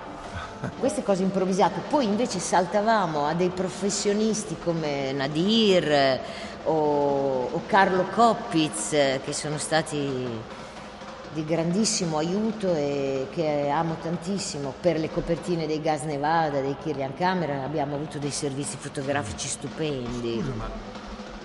regalati praticamente, perché loro erano già ma... molto famosi, molto bravi. Ma manca un disco. Cosa manca? N D J Forest. No, no, no. Là. Là. No, no, visto che parlavi di copertine, mi ricordo che quella foto la feci io. C'era senz'altro scritto nei, nei crediti. Sì, quella foto feci io, c'eri anche tu, ti ricordi? Certo. Andammo in una strada dove pioveva, pioveva. Mi ricordo, e facemmo la foto di Andy J. Forest con, le, con la strisciata delle macchine. Invece quella dei Pale eh, l'abbiamo fatta con Carlo Coppiz, sì. Quella dei Gas eh, Psicopatico Party l'abbiamo fatta da Nadir. Il braccio lungo di pugnale è Oderso, che era sotto il palco. Quella è una struttura che abbiamo costruito, è tutta una scenografia. Facevamo una camicia con una manica lunghissima e, e usciva la manina di Oderso, che era tutto sotto quella, quel gruppo di famiglia in un interno. E poi, non so, bella è anche quella lì degli hi-fi bros rossa, che l'ha fatta sempre Carlo. Che altro? E Kirlian, Kirlian l'ha fatta Nadir. E invece quella dei Gas Nevada con quella giapponese in bianco e nero? Quella l'abbiamo fatta io e Raffini. Ah. Quella è una fotocopia ah. fatta due volte, una su acetato e una su carta e poi spasata, molto semplice. Dietro a quella copertina lì è quello, il retro in giallo, un disegno di Raffini che io trovo stupendo. E questa è una mostra stupenda. Beh. Ah, grazie. Ci fa piacere, ci fa molto piacere. Ah, veramente bello. Sono anche cose mie, eh. perché c'eravamo tutti insieme. Infatti, eh già, sembrava la fine del mondo, siamo ancora qua. Siamo ancora. Ma infatti uno, de- uno degli obiettivi della mostra era fare vedere come in quel periodo lì ci si relazionasse tutti quanti in maniera molto libera e aperta e succedessero un mucchio di cose anche per quel motivo lì. Sì. Ieri sera all'inaugurazione c'era un sacco di gente, praticamente la mostra non si riusciva a vedere, ma è stato proprio un ricreare la situazione di allora, perché incontrarsi, riabbracciarsi, proprio un fatto vero, di pelle. È stato bellissimo ieri sera, nessuno ha visto che cosa c'era. Il fatto che non era solo musica, perché era fumetti, certo. C'erano esperimenti, video, video, sì. video arte, arte, c'era di tutto. Cioè in quel momento non ti rendi conto che abbiamo fatto tante cose tante cose insieme. È la stessa sensazione che ha esternato Nino, esatto. Dice io di alcune cose che ho no, visto sì, qua non mi sì. ricordavo più. Pacò da Pierfrancesco era commosso, l'ho visto aggirarsi proprio commosso, ho detto ma mi avete riportato alla mente di questo. A Bologna poi c'è là una locandina che dice che Bologna era come New York e San Francisco, le tre città libere al mondo. Esatto, è stato un breve periodo però tosto. Certo che c'era. Eri dentro? Anzi, anzi. No, non no, nominare no, il non Bologna, nominare il Bologna Rock in vano. Uh, perché? Perché, perché io chiesi uno stronzo che a quel periodo era il tuo ragazzo. Sì, ma parliamo proprio. Cioè che era lui. settantanove Mi convinse, io ero l'unico che aveva una telecamera, di darla ai Grabinski. Tu l'hai visto il video del Bologna Rock fatto dai Grabinski? Dio, perché i Grabinski sono bravi, sono eh. bravi, eh? eh? Che cosa è successo?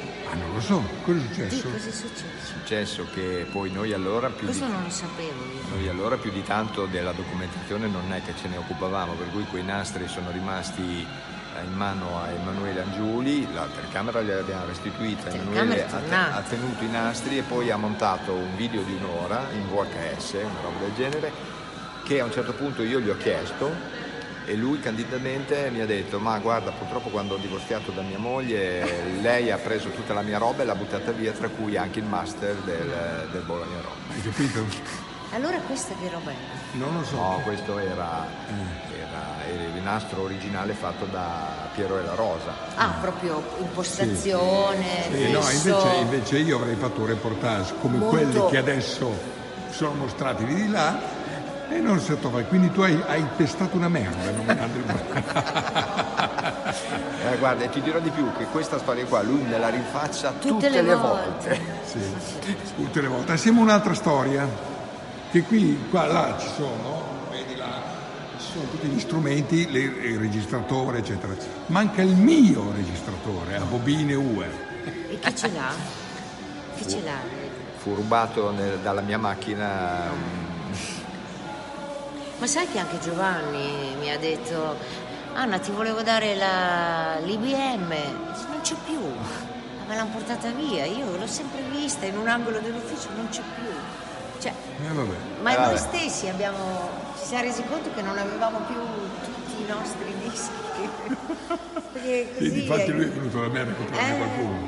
Eh, però, però, però, insomma, però l'abbiamo fatta questa ah, la cosa, eh? Eh? Sì. Eravamo complici. Sì, sì, sì, decisamente. Ma bisognava fa- essere così, se no non, non si riusciva a fare tutto questo. No, infatti molti ci hanno aiutato, ci hanno dato i materiali, è stato molto carino da parte. No, ma anche tutti. Quando allora eh, c'era della gran complicità tra tutti, appunto, sì. E, sì. Per fare le cose, quindi adesso il materiale c'è.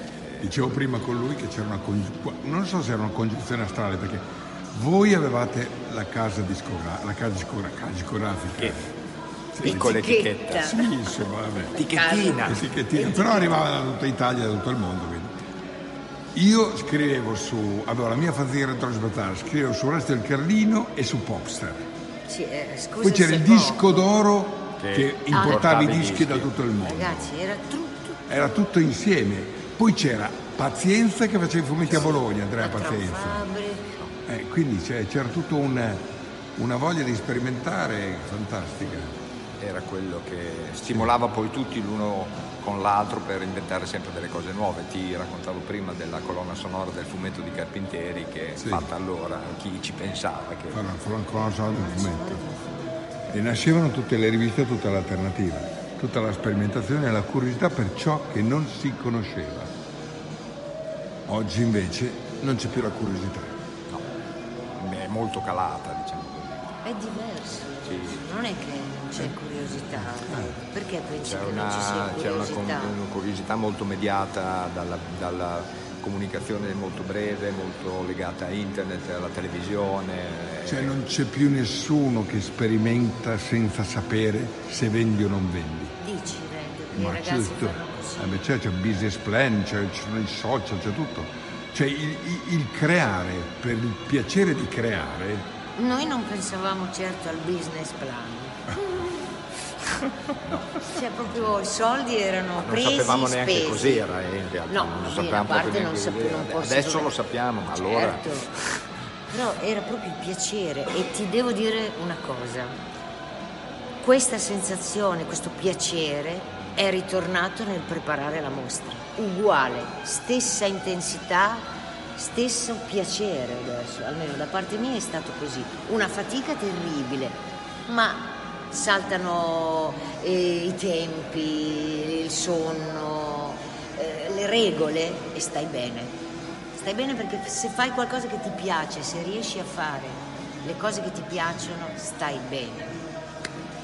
E non è un problema economico. Guarda, là ci sono i Zeta Machine. Chi sono? Un gruppo di robot giapponesi no. Che fanno hard rock. Robot? Robot, guarda, guarda, guarda. guarda. Il gruppo suona dal vivo, ma lei è un ologramma. Atsumi, un ologramma.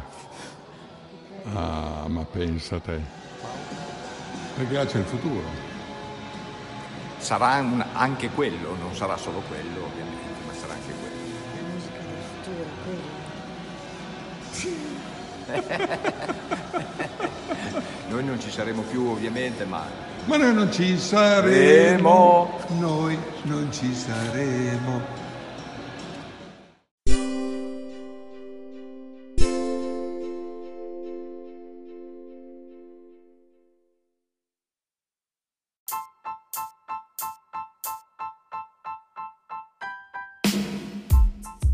un desiderio, un'idea, un consiglio? Bene, scrivete a Radio Yoga Network chiocciola gmail punto com e non sarà più un miraggio.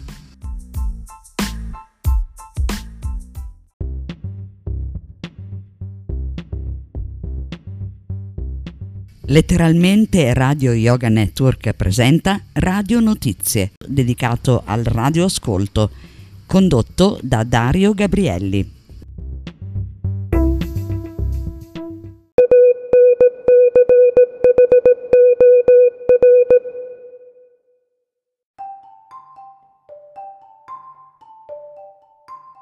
Un saluto a tutti gli ascoltatori di Letteralmente Radio Yoga Network da Dario Gabrielli, redattore della rivista Radio Notizie, in cui si parla del radioascolto internazionale. Ricordo che chi volesse informazioni su questa rivista può scrivermi al seguente indirizzo di posta elettronica: radionotizie chiocciola hotmail punto com, oppure all'indirizzo postale Gabrielli Dario, Viale della Resistenza trentatré B, trenta zero trentuno, Dolo, Venezia. Nella puntata odierna vorrei informare gli ascoltatori come le emittenti possono risollevare la vita alle persone che nei momenti più difficili.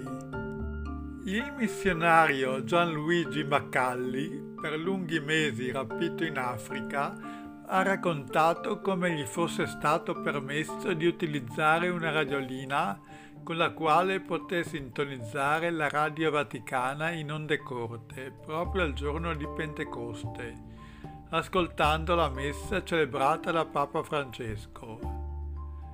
Una grande gioia in un momento duro di profonda tristezza, ha detto il sacerdote. Non è la prima volta che le onde corte confortano momenti dure, come accadde a Ingrid Bentancur ed ancora prima allo stesso padre Bergoglio prima di diventare papa. Un segnale per quanti non credono alle utilità delle onde corte. Il missionario della Società delle Missioni Africane fu sequestrato in Niger due anni fa e rilasciato lo scorso otto ottobre. Aveva già descritto la gioia dell'ascolto della radio in onde corte. Le sue parole ricordano quelle di Ingrid Betancourt, la politica colombiana rapita nella giungla per sei anni, che nel duemilaotto ricordò: un giorno nella giungla aveva acceso la radio e ha sentito la voce del Papa che pronunciava il suo nome e chiedeva la sua liberazione. È stata come una benedizione e l'ha aiutato a rimanere viva. Anche lì erano le onde corte a portare conforto senza frontiere, padre Giorgio Bergoglio, oggi Papa Francesco, che fu anche lui un apostolo della radio, come ricorda Roberto Alborghetti in una biografia giovanile del Santo Padre. Nel periodo della dittatura argentina regalò un transistor a due fuggiaschi uruguaiani ospitati nel suo istituto. Si dovevano nascondere dalla repressione, ma con la radio la segregazione sarebbe stata meno pesante, potendo così rimanere in contatto col mondo. Le onde corte salvano la vita, lo ricorderanno anche i fautori del tutto su internet. Ora vorrei parlare sulla situazione delle radio digitali in Svizzera che rischiano di chiudere, in quanto, secondo la Commissione delle Telecomunicazioni, i contributi e i costi di diffusione per emittenti titolari di una concessione andrebbero fissati per il duemilaventuno ad almeno il cinquanta per cento anziché il previsto trenta per cento. e senza un maggior aiuto della Confederazione Elvetica si corre il pericolo che le radio che trasmettono secondo lo standard D A B plus debbano chiudere i battenti a causa della crisi del coronavirus. Per questo, stando a una mozione inoltrata dalla Commissione delle Telecomunicazioni svizzeri, i contributi ai costi di diffusione per emittenti titolari di una concessione andrebbero fissati per il duemilaventuno ad almeno il cinquanta per cento anziché al previsto trenta per cento. In questo modo le radio D A B sono colpite molto dalle ripercussioni economiche della pandemia a causa dell'emorragia delle entrate generate dalla pubblicità e dalle manifestazioni. A, de- a differenza delle radio che trasmettono ancora in analogico, le radio D A B non hanno ricevuto aiuti di urgenza, e ciò nonostante il fatto che oggi vi siano più ascoltatori D A B plus che ascoltatori di emittenti che trasmettono in, in analogico. Da qui la richiesta di alzare dal trenta per cento al cinquanta per cento i sussidi per la promozione della tecnologia D A B plus. In caso contrario, molti canali D A B plus sarebbero costretti a cessare la propria attività, con il rischio che centotrenta stazioni scomparirebbero dal panorama radiofonico in pochissimo tempo. Anche per questa settimana la trasmissione è finita.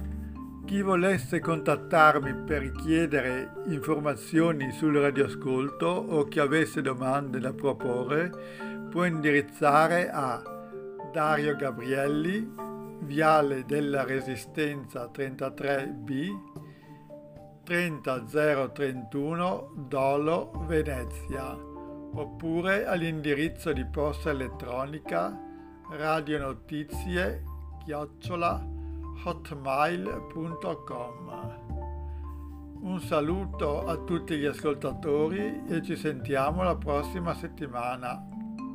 Dario.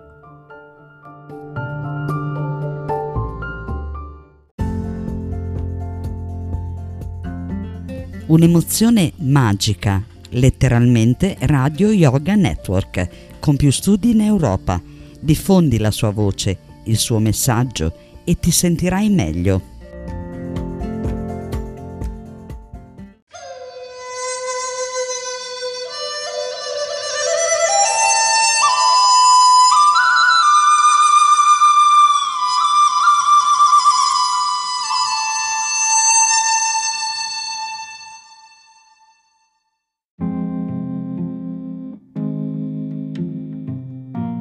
Letteralmente Radio Yoga Network presenta Archivio Bologna. Potete contribuire inviando i vostri emme pi tre a radioyoganetwork chiocciola gmail punto com. Buon ascolto.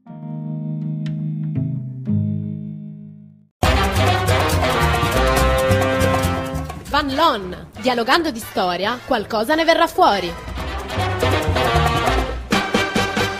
Ciao a tutte e tutti da Frey, ben ritrovate e ben ritrovati su Vallun, la vostra mezz'ora di storia del sabato pomeriggio. Vallun è una trasmissione che va in onda per l'appunto il sabato alle ore quattordici, che ritrovate il lunedì, al massimo il martedì mattina, in podcast sul nostro sito w w w punto radio vallun punto info e che vi racconta per l'appunto la storia. Una storia che facciamo passare da tanti canali, la letteratura, la musica, le fonti, I libri, i libri questa è la nostra grande passione, soprattutto quando si tratta di libri che hanno il sapore della biografia. Eh, lo sapete bene, è una delle nostre passioni, quella dei percorsi biografici, che sono delle forme con cui raccontare dei passaggi della storia ai noi quasi sempre del Novecento, però prima o poi magari ci apriremo anche a qualche altro aspetto del, del passato. Ci piacciono molto i libri per l'appunto che raccontano delle storie di vita e di storie di vita andiamo a parlare questo, questo sabato con, con un bel libro, un bel libro che mh, racconta una storia di vita per l'appunto, un percorso attraverso i, dei momenti caldi diciamo del Novecento, come sono stati quelli della, della Resistenza, della resistenza sul nostro Appennino, quelli che sono stati del secondo dopoguerra e quelli che sono stati degli anni sessanta, ma questo lo vedremo, lo vedremo un po'. Il libro di cui andiamo a parlare è scritto da due nostri cari amici di Ballun, Alfredo Mignini e Enrico Pontieri, due storici, eh, due storici di formazione si definiscono, con un po' di, di, di, di, di modestia. Alfredo, fra l'altro, lo conoscete perché l'avete sentito qualche volta ai nostri microfoni e sicuramente lo conoscete se guardate il nostro sito, visto che lo fa lui. E il libro che mh, hanno curato Alfredo Mignini ed Enrico Pontieri si intitola Qualcosa di meglio, biografia partigiana di Otello Palmieri, edito da Pendragon nel duemiladiciannove, quindi un libro fresco freschissimo.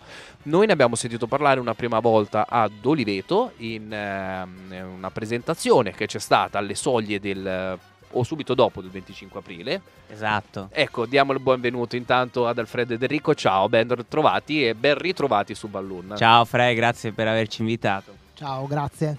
Bene, bene, dicevamo, abbiamo sentito la presentazione, la prima di questo libro a Oliveto, con, ehm, in cui c'erano Alfredo, Enrico e c'era anche Otello Palmieri, questo personaggio che è al centro di questo libro, questo partigiano. E chi è, insomma, Otello Palmieri, per iniziare a introdurlo nella nostra chiacchierata, pur essendo assente? Beh, eh, Otello Palmieri è, un, eh, è stato un rivoluzionario di professione, un eh, par- giovanissimo partigiano dell'Appennino, del primo Appennino fra Bologna e Modena, che eh, nel quarantaquattro, a seguito di un rastrellamento, decide di entrare nei partigiani, come dice lui. E noi abbiamo avuto la fortuna di incontrarlo, di intervistarlo a lungo e di ricostruire quindi la sua storia. È, mm, Oltre è, è, un, è stato un comunista che ha avuto una storia molto particolare, perché come altri eh, è poi stato costretto ad emigrare in Cecoslovacchia e eh, ha fatto qualche anno d'esilio, è tornato dopo una assoluzione a Bologna e poi si è trasferito in Svizzera come operaio. Ehm...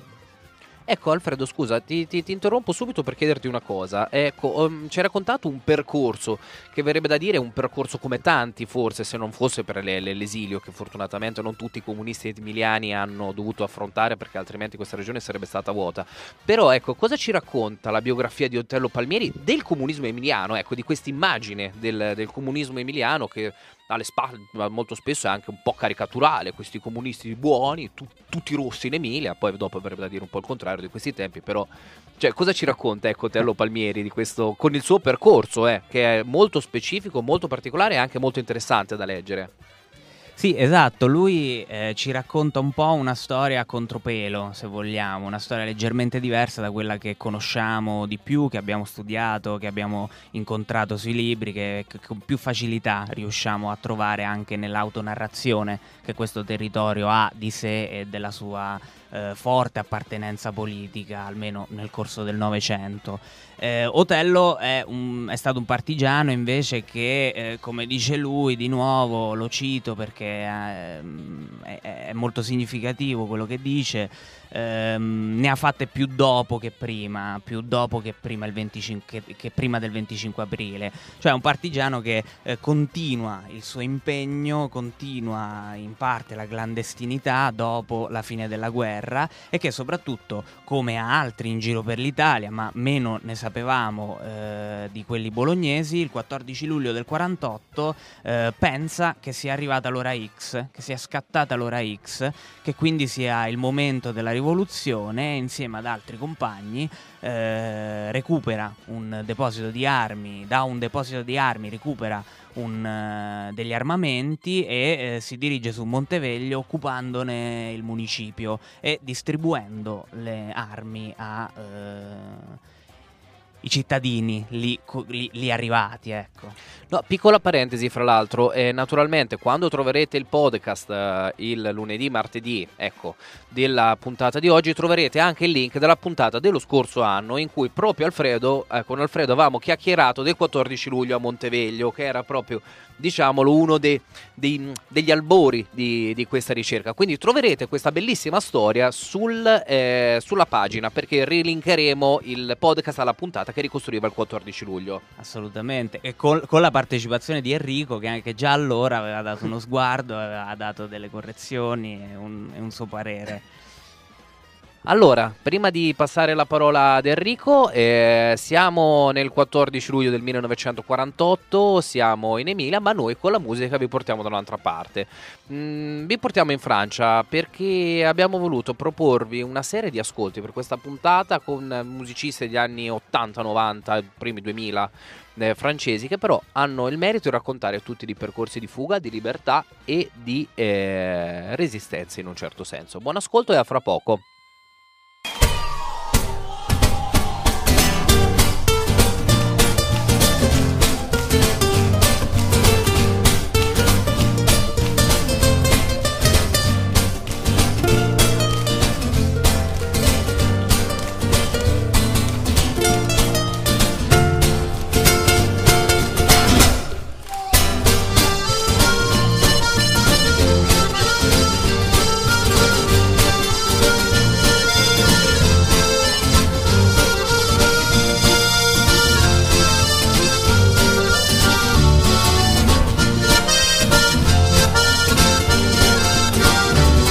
J'ai besoin encore et toujours, j'ai besoin d'entrer chez une femme, d'en sortir au petit jour, avec un peu moins de flamme dans les yeux. Quand je te regarde, quand notre amour à tous les deux, ben y a que moi qui le garde.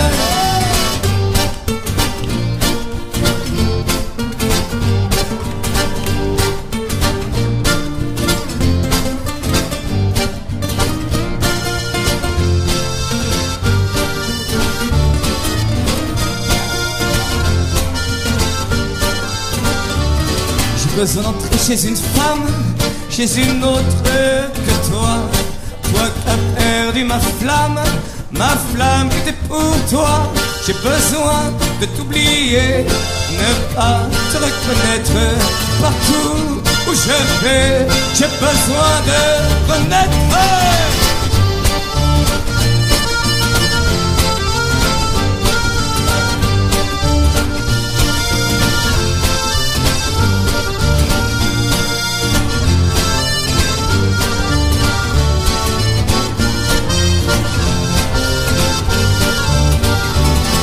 J'ai besoin de vivre, de vivre devant moi. Ceux qui m'aiment me suivent, je sais toi, tu restes là. J'ai besoin d'aimer, je ne sais rien faire d'autre. J'ai besoin d'aimer, et c'est pas ta faute, c'est ma faute à toi. Toi t'es trop belle, toi t'es trop belle pour moi. Et les belles, elles sont cruelles pour ceux qui les veulent, pour ceux qui les ont pas, pour ceux qui sont tout seuls, pour ceux qui ne savent pas, pour ceux qui marchent des heures et qui vont nulle part, pour ceux qui boivent, pour ceux qui ne dorment pas, pour ceux qui chantent, qui chantent, pour ceux qui chante, chante, qui chante pour toi.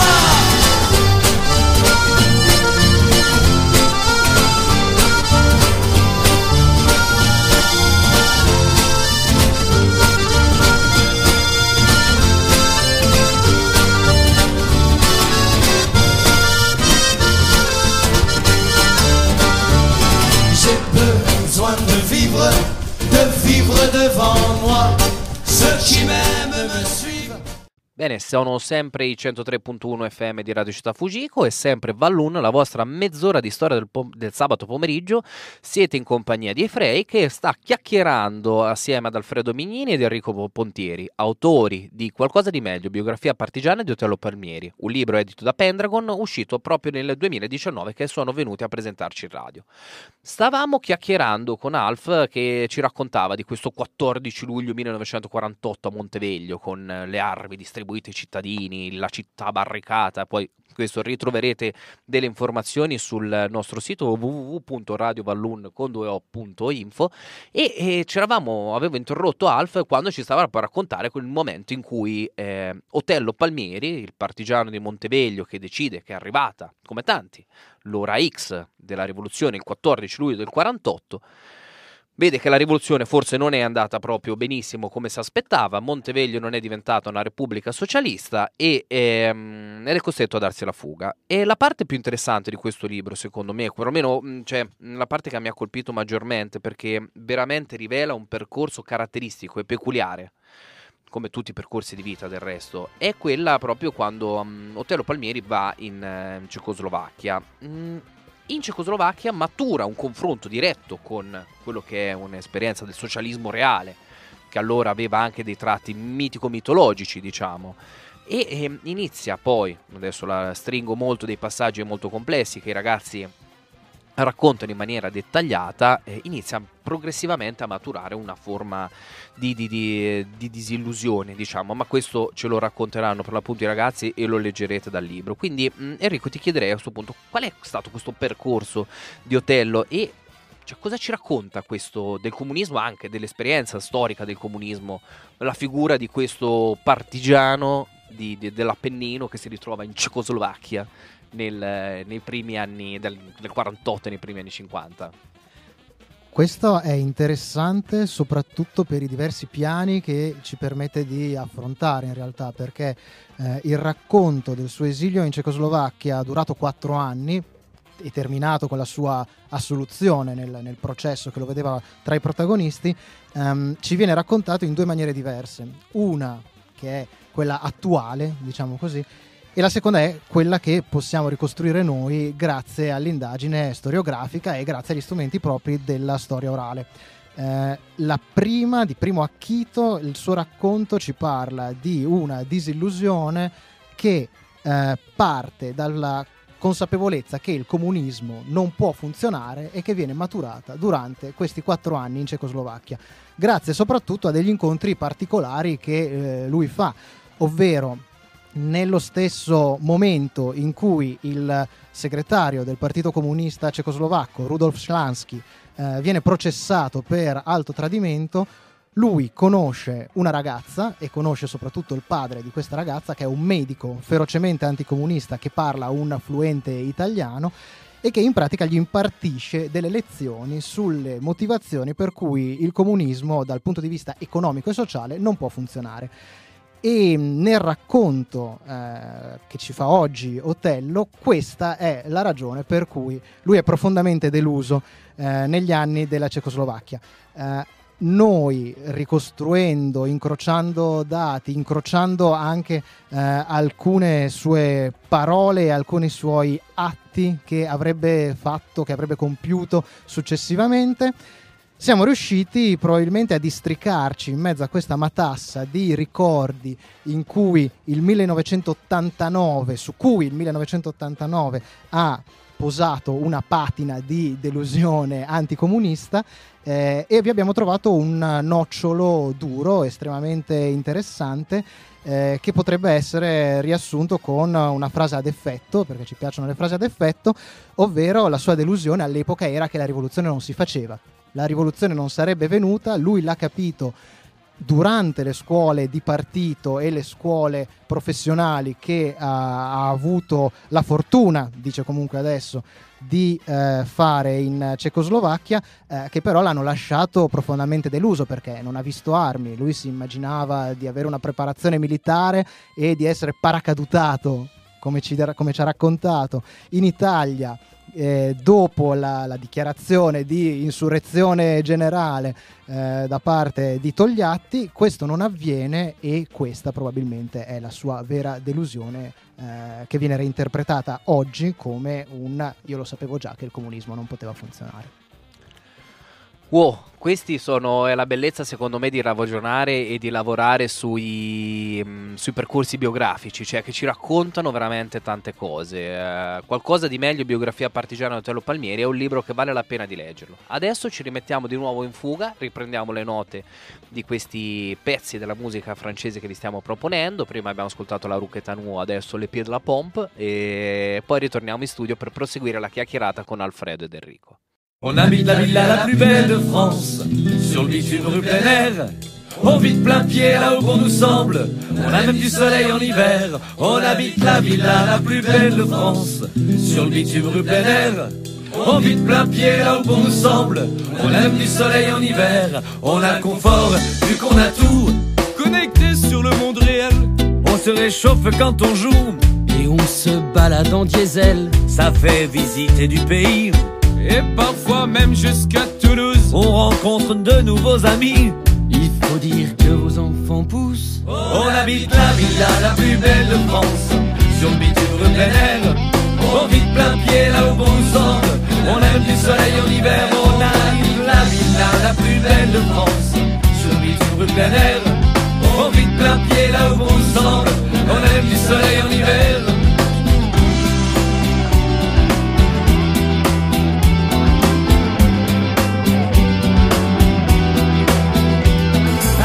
Avec le petit confort, c'est ce qu'on explique aux gendarmes le matin quand ils nous réveillent un peu fort. Emmenez les croissants et le pain, on a un mètre carré de bonheur. Et s'il faut, on fera de la place, que tu sois voleur ou chômeur. On restera les voyous de la place. On habite la villa la plus belle de France, sur des petites rues plein air. On vit plein pied là où on semble. On aime du soleil en hiver. On habite la villa la plus belle de France, sur le bitume de plein air. On vit de plein pied là où on nous semble. On aime du soleil en hiver.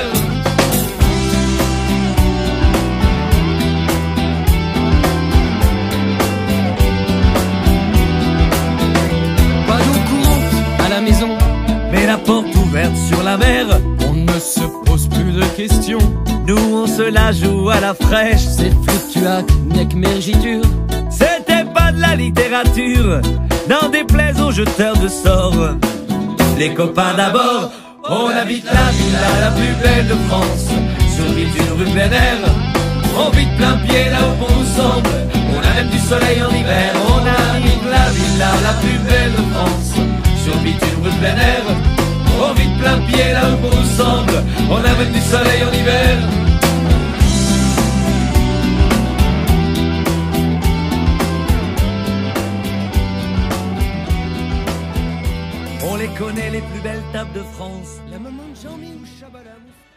Bene, torniamo dalla Francia, torniamo in Emilia in un certo senso, torniamo a Bologna. Siete sempre su centotre virgola uno effe emme di Radio Città Fujiko. Questa è Balloon, la vostra mezz'ora di storia del sabato pomeriggio. Enrico prima ci raccontava di due piani in cui è suddivisa la memoria di fatto, e, um, due piani che vengono ricostruiti all'interno del libro, ed è questa secondo me una dei, cioè uno dei meriti di, di questo testo. Adesso non è piaggeria perché sono persone che conosco da tanti anni, che hanno collaborato a vario modo con Balloon, per cui dico queste cose, ma perché è veramente mh, qualcosa di molto particolare. Questo libro è un libro di storia scritto da due storici che racconta mh, una ricerca di fatto, facendolo però con una modalità di, eh, di scrittura, di narrazione e di costruzione volontaria della ricerca, cioè del testo storico, diciamo, mh, con una modalità che secondo me è abbastanza originale per i libri di storia italiani. In Francia è più frequente, è più frequente mescolare queste, mh, questi canali, queste forme diverse del, del linguaggio storico e mescolare degli, mh, delle fonti anche diverse. Qua da noi è un po' più raro, la scrittura storica è un po' più ingessata, abbiamo naturalmente Carlo Ginzburg con Il formaggio ai vermi, però non possiamo continuare a fare riferimento solo a lui.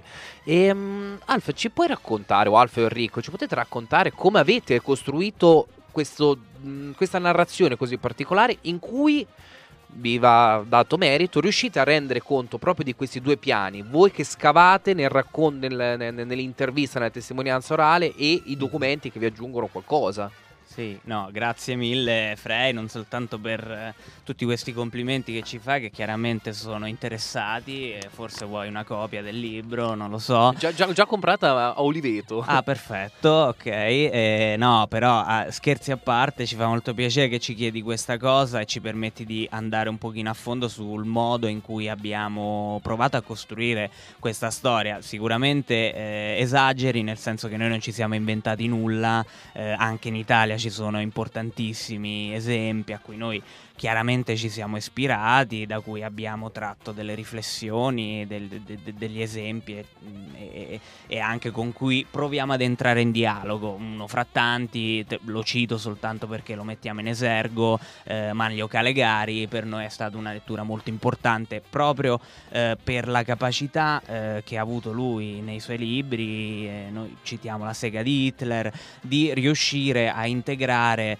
eh, la sua visione, la sua, la, il suo modo di approcciare quella storia e eh, le parole, l'intervista delle persone che lui eh, va, eh, con cui va a, a fare un ragionamento. Ecco, diciamo, noi veramente non ci siamo inventati nulla, non è falsa modestia, nel senso eh, che la storia orale ti obbliga a eh, introdurre una dimensione dialogica all'interno del testo, una dimensione dialogica che c'è sempre comunque anche quando utilizzi delle fonti diverse, dei documenti.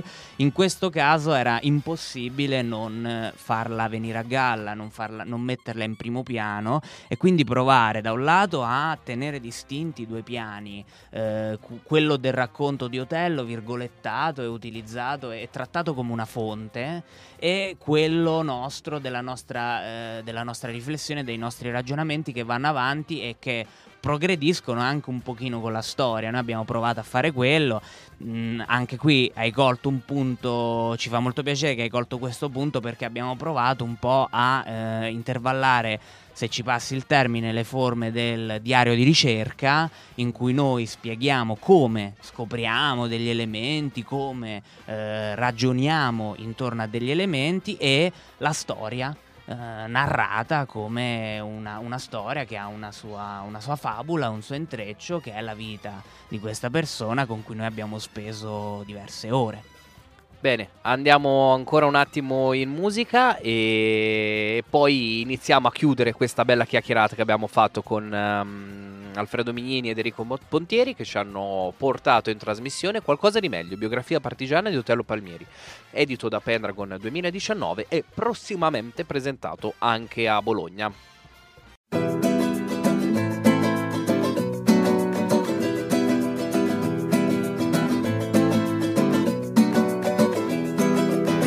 Allons, buvons un verre, juste pour refaire le monde. Resterons-nous longtemps sans rien faire, à écouter nos cœurs qui grondent au fond d'un verre, derrière un rire qui laisse entendre un peu de bonheur, vu que ça ne pourra jamais être pire. Remettons donc les pendules à l'heure, mais pas à leur santé, vu ce qu'ils en font de la nôtre et ce qu'ils arrivent à nous faire avaler, qu'on ne peut plus compter sur les autres. Mais moi sur mon chemin, j'ai rencontré bien plus de personnes que ça. On est tout plein, voire presque des millions, à ne plus vouloir marcher au pas. Yallah, yallah, ça a sonné, les secondes passent sans nous attendre. Roho ensemble avant que le temps vienne nous tuer. Yallah, yallah, ça a sonné, les secondes passent sans nous attendre. Roho ensemble avant que le temps vienne nous tuer. Allons, marchons un peu, le temps du point levé, comme une étincelle mettant le feu à nos enfants désabusés, au fond de nos rêves oubliés, que l'on déterre de temps en temps, pour se rappeler que rien ne meurt, mais que le temps peut tout effacer. Et face à leur mépris, des hommes et de la raison, de nous faire croire que tout a un prix, et que leur système est le bon. Mais moi sur mon chemin, j'ai rencontré bien plus de personnes que ça. On est tout plein, voire presque des millions, à vouloir changer ce monde-là. Yallah, yallah, ça a sonné, les secondes passent sans nous attendre. Roho ensemble avant que le temps vienne nous tuer. Yallah, yallah, ça a sonné, les secondes passent sans nous attendre. Roho ensemble avant que le temps vienne nous tuer.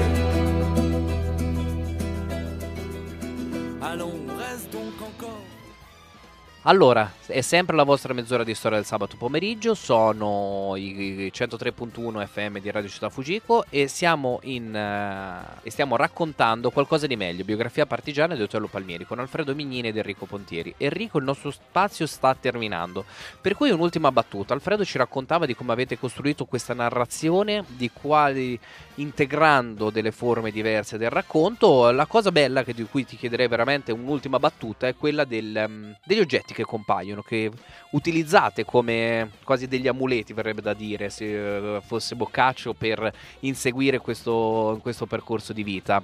Ce li puoi spiegare? Sì, ci sono degli oggetti che scandiscono il tempo e anche le tappe della vita di Otello e che abbiamo ritrovato grazie alla sua disponibilità, ovviamente, alla disponibilità di Otello, e che sono stati fondamentali per capire meglio eh, il suo percorso biografico, le sue traiettorie di vita, le sue scelte anche.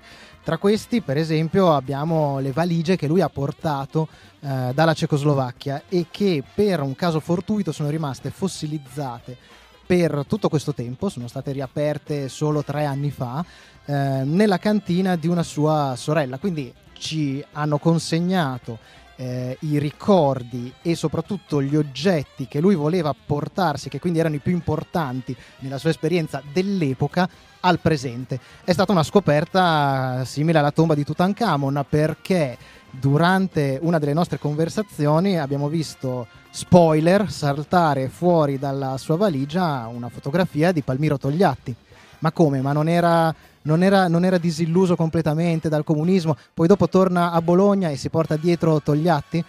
Altro spoiler, nell'ultima scena di questo libro sarà messa in risonanza questa fotografia con un'altra fotografia molto più recente, ma qua mi devo fermare. Beh, grazie mille per essere stati qua intanto. Ciao Fre, grazie per l'invito. Ciao, a presto. Ascoltate Vallun e Fugico. Ringraziamo ancora Enrico e Alfredo che sono venuti a trovarci nei nostri studi su Radio Città Fugico, e io vi ricordo un, un appuntamento importante che è il lunedì tre giugno alla Coppa Ambasciatori in via degli Orefici, quindi in centrissimo a Bologna, alle ore diciotto ci sarà proprio la presentazione del libro Qualcosa di meglio, biografia partigiana di Otello Palmieri per ehm, Pendragon Edizioni, e saranno presenti proprio Alfredo Mignini e Enrico Pontieri. E allora noi ci vediamo lunedì puntuali alle diciotto e invece su Radio Città Fugico ci vediamo sabato prossimo per la vostra mezz'ora di storia. Ciao!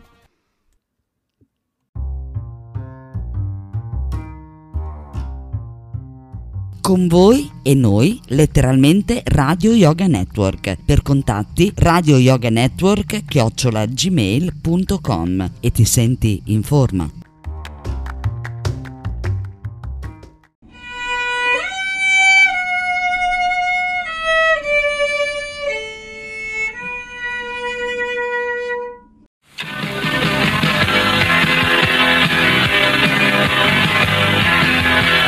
Krishna è questa. Radiofoniche staticamente parlando, o meglio, ascoltando. Ovunque in Italia non c'è paragone.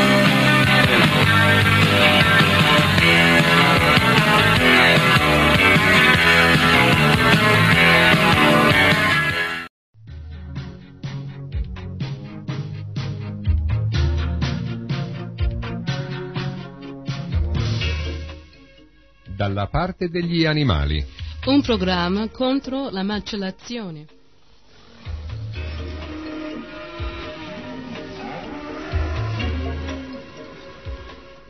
Contro la vivisezione.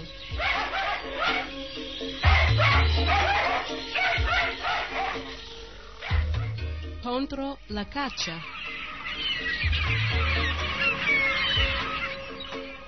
Contro qualsiasi violenza sugli animali.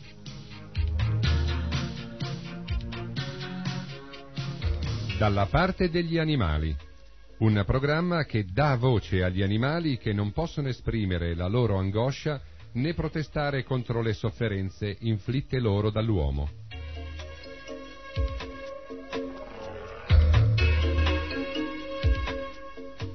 dalla parte degli animali.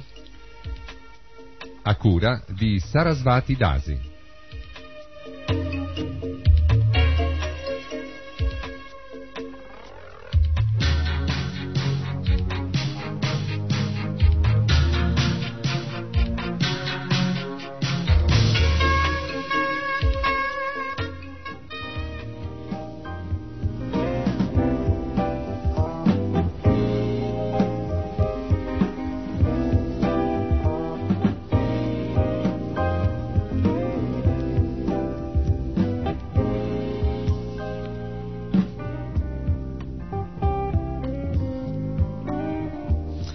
Hare Krishna, Haribol a tutti carissimi amici, come va? Mi auguro vada bene per voi, eh?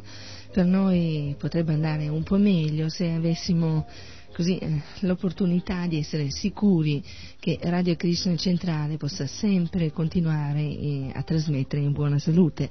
Proprio per questo eh, così eh, invito tutti voi eh, a eh, inviare delle donazioni per R K C finché R K C possa trasmettere sempre eh, ventiquattro ore su ventiquattro. Per favore aiutate anche voi Radio Krishna Centrale, nel vostro limite naturalmente, in modo tale che Radio Krishna Centrale eh, non si trovi mai in condizione tale da eh, dover dire eh, beh, dobbiamo proprio sospendere eh, con le nostre trasmissioni.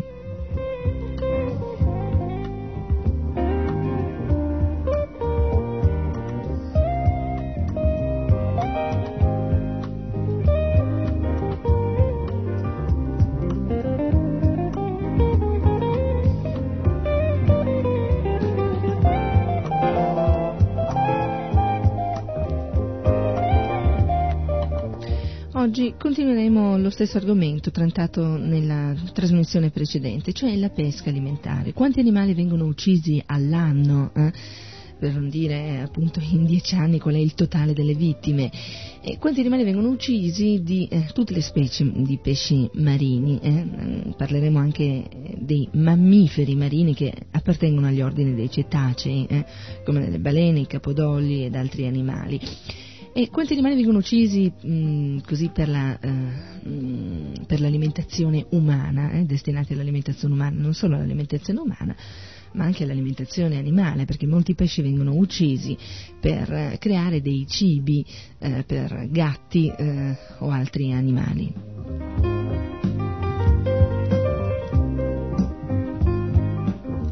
Parleremo oggi, continueremo a parlare oggi eh, di questa grande strage, la pesca alimentare.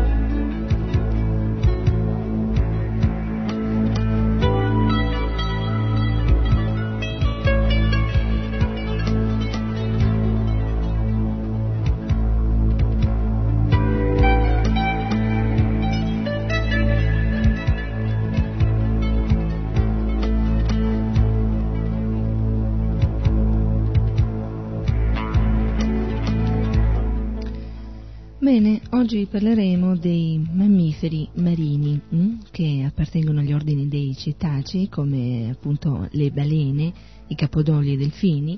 Parleremo delle sirenidi, mh, che comprendono le lamantini, e i pinnipedi, foche e otarie. Eh, e quasi tutte le specie più comuni sono perseguitate dall'uomo.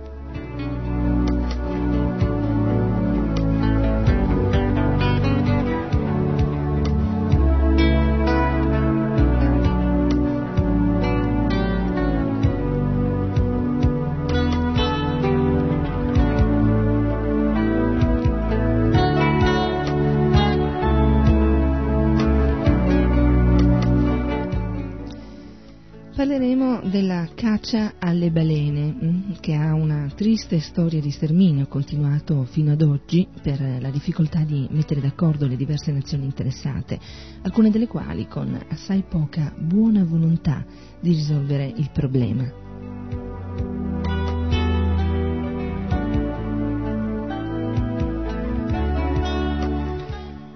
La caccia alle balene fu iniziata nel dodicesimo secolo dai Baschi nel Golfo di Biscaglia e si spostò successivamente nell'Atlantico settentrionale, nel mar glaciale artico, nel Pacifico e nelle acque antartiche.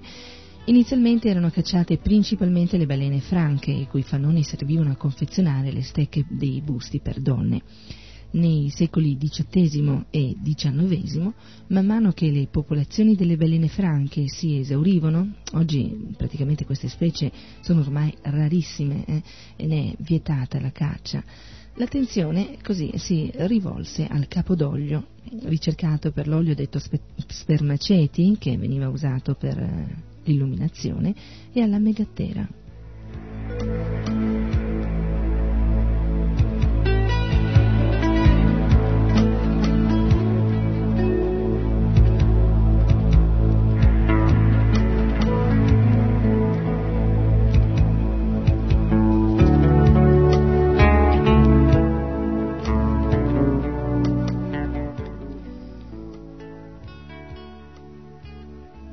L'industria baleniera fu rivoluzionata dall'invenzione avvenuta nel milleottocentosessantaquattro dell'arpione moderno lanciato da un cannoncino e provvisto di testata esplosiva capace di uccidere la balena e di ancorarsi saldamente eh, nella ferita.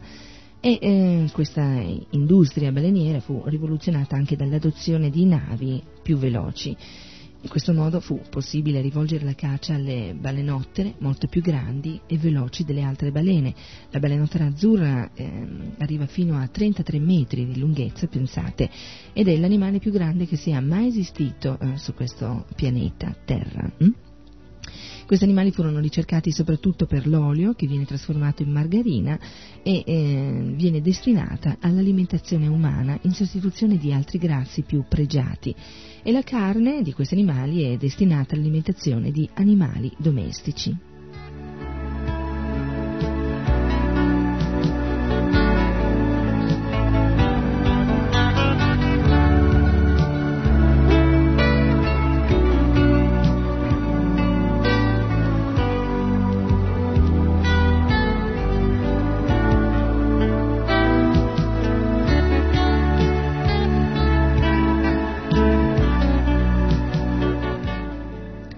Le popolazioni di questi cetacei vennero rapidamente distrutte nell'emisfero eh, settentrionale, per cui la caccia si spostò in gran parte nell'emisfero eh, meridionale e soprattutto intorno all'Antartide. Inoltre le navi che un tempo partivano da basi a terra dove le balene eh, venivano rimorchiate per la lavorazione, dal millenovecentoventotto in poi vennero gradualmente sostituite con navi più grandi, a bordo delle quali veniva fatta anche la lavorazione. Esse accrebbero enormemente la potenzialità distruttiva della flotta baleniera, che poteva così operare anche in oceano aperto, lontano dalle coste. Ciò accrebbe le controversie internazionali e portò quindi alla conclusione di accordi tra le varie nazioni interessate all'industria baleniera, specialmente Norvegia, Gran Bretagna, Giappone e Unione Sovietica.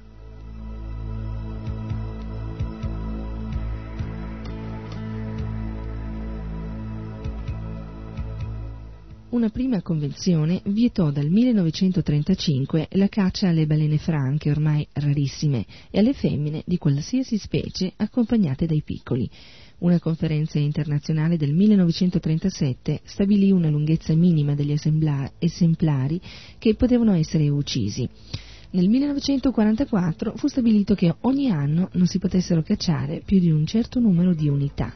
E nonostante queste misure eh, di sicurezza, fra virgolette, mh, si ebbe un forte declino numerico della balenottera azzurra, un tempo la specie più cacciata, che da una consistenza originaria di oltre centocinquantamila esemplari scese nel millenovecentosessantatré a mille duemila esemplari.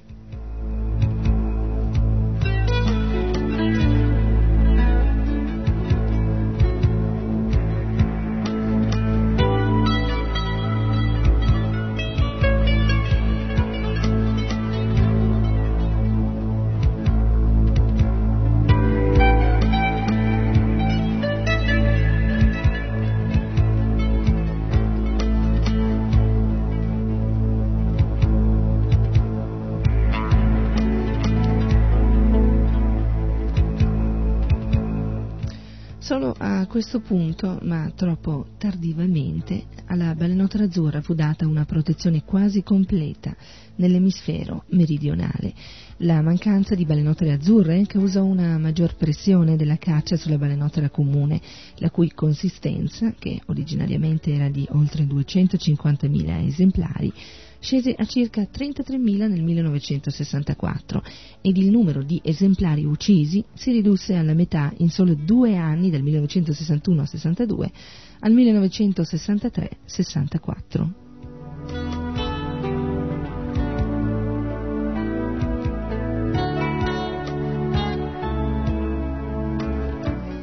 La scarsezza di balenottere comuni ha causato a sua volta un aumento della caccia alla balenottera boreale, fra l'altro di minor valore commerciale. A questo punto, data la diminuita convenienza commerciale della caccia alla balena, inglesi, danesi e norvegesi si sono ritirati dalle spedizioni dell'Antartico, mentre giapponesi e russi continuano nell'opera di distruzione dell'ultima specie ancora relativamente abbondante, la balenottera boreale.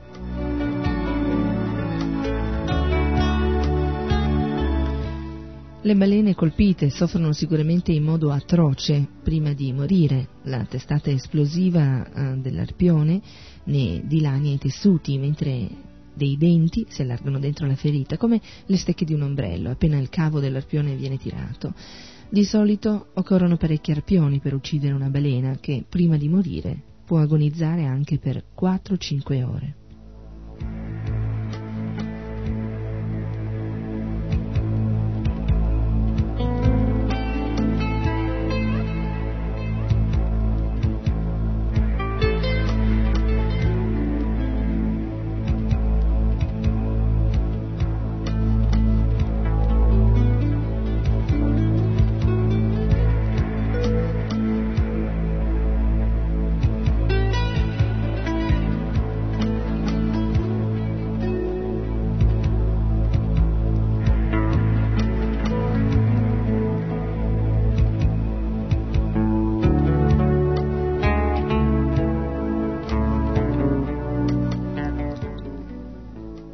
La caccia alle balene è dannosissima e non ha alcuna giustificazione valida, fornendo prodotti di qualità scadente, per cui dovrebbe essere vietata su tutto il pianeta, e ciò sarebbe possibile se i vari paesi mette, mettessero al bando eh, i prodotti ottenuti dalle balene, come hanno già fatto gli Stati Uniti e l'Australia.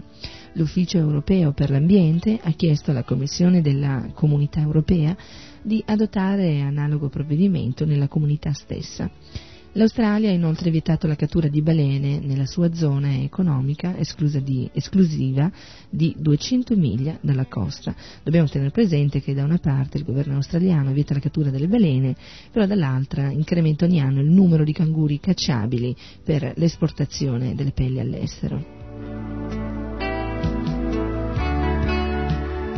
Quindi è proprio vero quello che dice lo Srimad Bhagavatam, eh, che in realtà gli stati una volta eh, davano protezione a tutti, non solo alle persone che vivevano in quello stato, ma anche agli animali. Oggi invece gli stati sono incapaci di, di dare protezione non solo agli animali, ma ai cittadini stessi.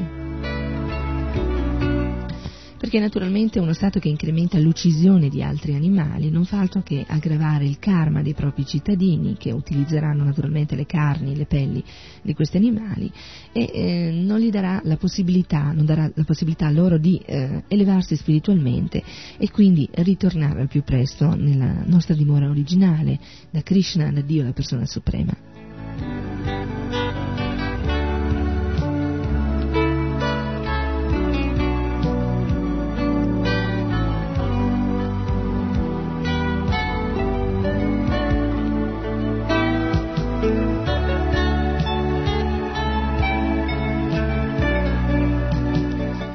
L'Unione Internazionale per la Conservazione della Natura e delle sue risorse ha chiesto la completa sospensione in tutto il mondo della caccia alle balene, ma la Commissione Baleniera Internazionale si è limitata a dichiarare santuario, vietandovi la caccia di balene, tutto l'Oceano Indiano a sud del cinquantacinquesimo latitudine sud, e a, a sud appunto dell'Oceano Indiano, e a vietare la cattura di balene da navi, ad eccezione eh, del capodoglio. Una grave minaccia per la sopravvivenza delle balene è costituita anche dall'iniziato sfruttamento economico del krill, il plankton formato quasi esclusivamente da piccoli crostacei che ne costituisce il cibo esclusivo. I delfini sono oggetto per lo più di caccia locale, eh? Anche in Italia si cacciano i delfini. Eh? In Italia alcuni pescatori che partono dal porto ligure di Camogli li cacciano, o oh, li cacciavano, eh? comunque diciamo li cacciano perché tuttora questa caccia eh, è continua, anche se... Eh, è una caccia così eh, di frodo, nascosta, hm? allo scopo di utilizzare una sola piccola parte della loro carne che viene venduta ad alcuni ristoranti che la pagano anche cinquantamila lire al chilo per preparare il cosiddetto mosciame, è una pietanza chiamata proprio così.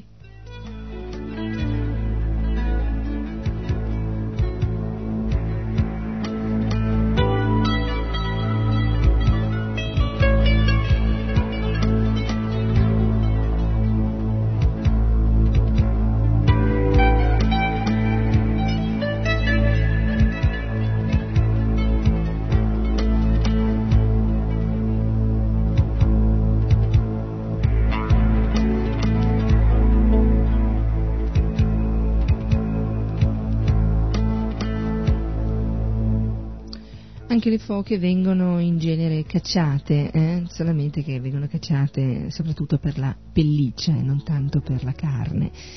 E dato che abbiamo parlato di mammiferi eh, marini, mh, rientrano anche le foche. Mh.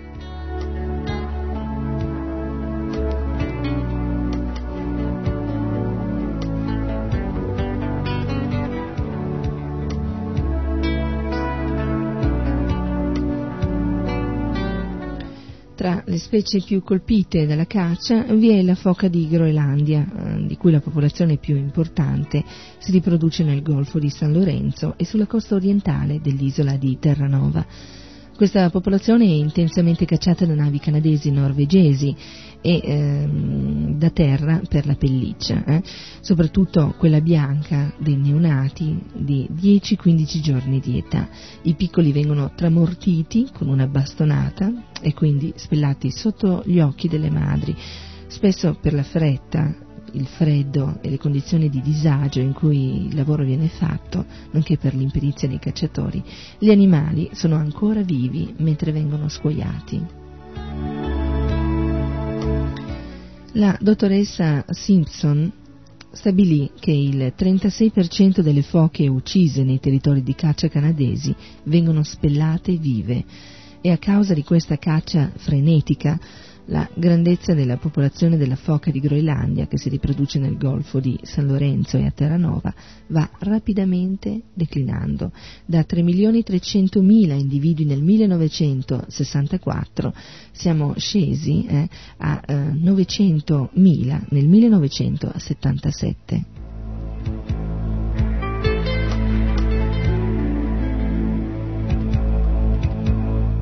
A distanza di anni, oggi siamo alla quota di circa cinquecentocinquantamila esemplari.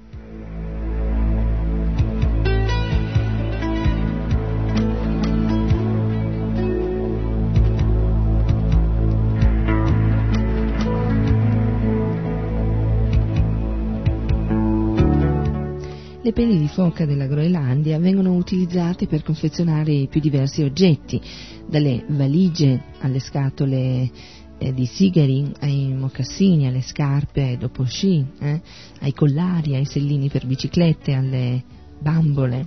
Non vi è quindi alcun problema a sostituire la pelle delle foche con altri materiali nella confezione di questi oggetti, poiché la gran parte delle pelli non viene consumata nei paesi di origine ma viene esportata.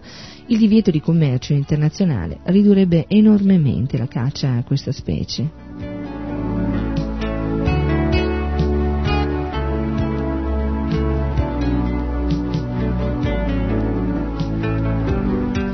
Fortunatamente eh, già negli Stati Uniti e la Nuova Zelanda eh, hanno vietato il commercio di questa e di altre specie di foche e vi sono anche delle proposte per l'inclusione della foca di Groenlandia tra quelle il cui commercio internazionale è regolato dalla Convenzione di Washington. L'unica specie di foca vivente nel Mediterraneo è la foca monaca, minacciata di estinzione. Non ne sopravvivono in tutto che circa seicento esemplari, di cui quattro, eh, solo quattro o cinque in Italia. La foca monaca è minacciata dai pescatori che la uccidono perché ruba loro il pesce dalle reti e dai turisti che occupano tutte le, spa- le spiagge impedendole eh, di riprodursi. Eh, perché la foca monaca partorisce in estate sulle spiagge assolate.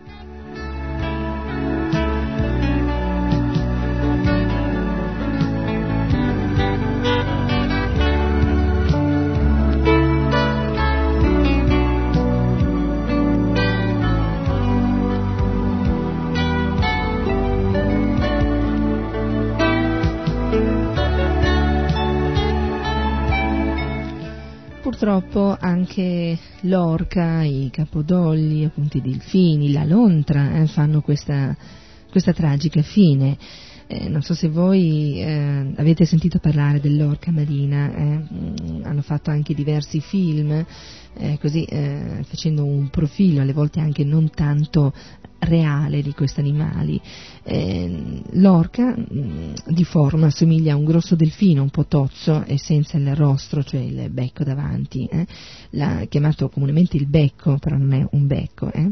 La lunghezza media del maschio adulto è di circa sette metri e mezzo, ma eh, oggi sono stati anche misurati degli esemplari che raggiungevano i dieci metri. Il record del peso, eh, anche in questo caso, appartiene a un grosso maschio ed è di otto tonnellate. La femmina invece è molto più piccola ed è lunga circa due terzi del maschio ed è mediamente inferiore ai cinque metri.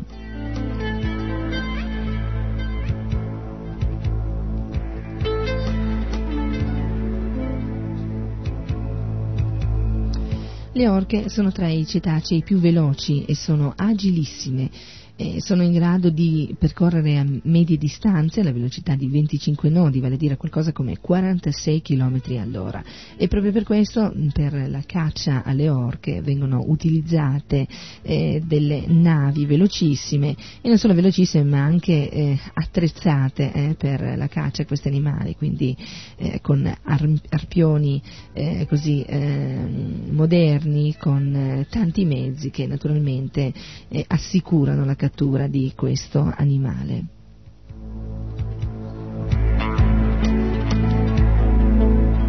Una volta si diceva che l'orca era eh, il solo abitante del mare che non conosceva la paura, però adesso eh, la situazione sta cambiando. Oggi l'orca invece eh, ha paura, ha paura soprattutto eh, dell'uomo, dell'uomo che la caccia. Nel solo inverno del millenovecentosettantanove ottanta una flotta baleniera sovietica ne ha ucciso in Antartide poco meno di un migliaio. In passato cacciavano l'orca gli indiani della tribù Maka sulle coste della costa nord-occidentale del Canada, gli indigeni delle isole del Comodoro nel mare di Bering e i pescatori di delfini nell'isola di Saint Vincent nelle piccole Antille. Verso la metà del secolo l'industria baleniera norvegese nel mare del nord e quella giapponese nel Pacifico nord-occidentale diedero inizio allo sfruttamento commerciale, anche se non ancora intensivo, dei branchi di questi cetacei.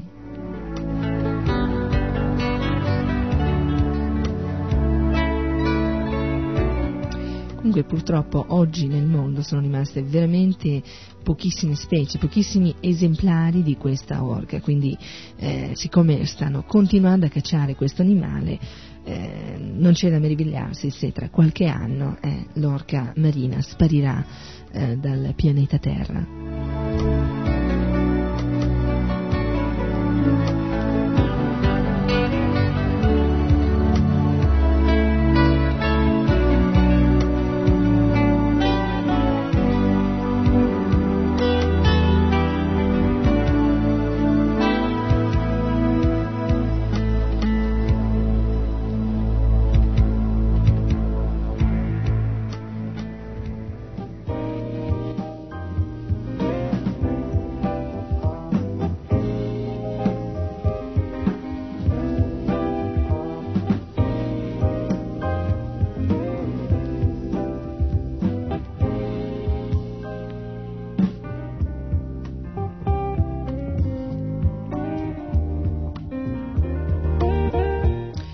purtroppo, carissimi amici, non abbiamo altro tempo per parlare ancora della pesca alimentare. Comunque non vi preoccupate, rinviamo questo argomento alla prossima trasmissione dalla parte degli animali. Io naturalmente invito tutti voi, carissimi amici, a eh, fare in modo che Radio Krishna Centrale continui, dico proprio continui a eh, trasmettere. Abbiamo bisogno della vostra collaborazione, abbiamo bisogno dei vostri aiuti, quindi per favore eh, dateci una mano, cercate di collaborare anche voi. E ehm, così cercheremo ancora di ehm, preparare tanti tantissimi altri programmi eh, che vi possono essere di informazione e, e soprattutto possono dare a voi l'occasione di poter pensare un po' eh, di più eh, forse a, qual, a qualcosa, a qualcuno eh, che eh, così ehm, non eravamo abituati eh, a pensare, come in questo caso eh, in difesa degli animali. eh. Molti eh, non conoscono la realtà che sta dietro Eh, a una pesca eh, che sembra così, una pesca innocente, che sembra quasi ehm, una pesca necessaria per l'essere umano, quando in realtà non lo è. Eh? E così quando noi parliamo anche di animali che vengono usati eh, così nell'alimentazione umana, vengono torturati, macellati e poi venduti al pubblico, eh? Sono solo dei cadaveri, eh? cadaveri eh, ormai di animali che eh, hanno così lasciato il corpo materiale, sono stati costretti a lasciare questo corpo materiale. E naturalmente tante altre notizie che riguardano, non so, la corrida, la vivisezione eh? e tantissimi altri argomenti. Allora, a questo punto, carissimi amici, a me non resta altro che salutarvi e augurarvi un buon ascolto con i prossimi programmi di R K C, di Radio Krishna Centrale, e ci risentiremo presto, molto presto.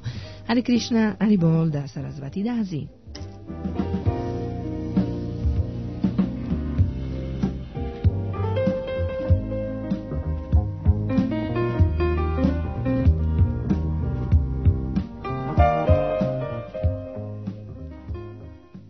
R K C vi ha presentato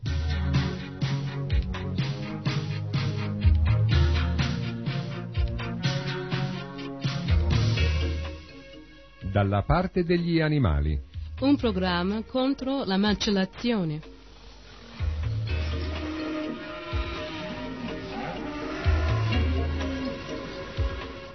Contro la vivisezione.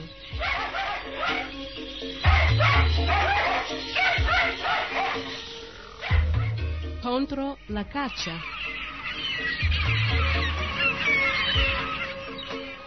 Contro qualsiasi violenza sugli animali.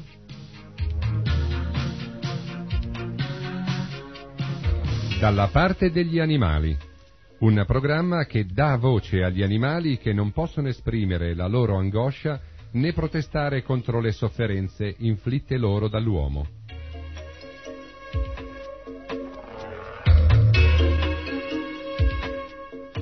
Dalla parte degli animali. A cura di Sarasvati Dasi.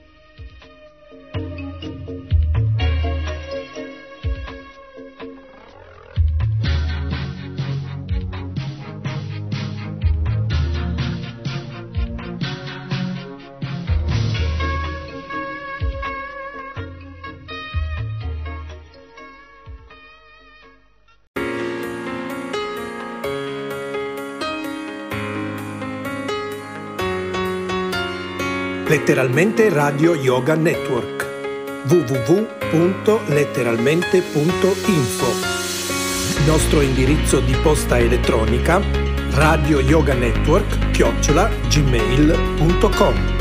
Buon ascolto!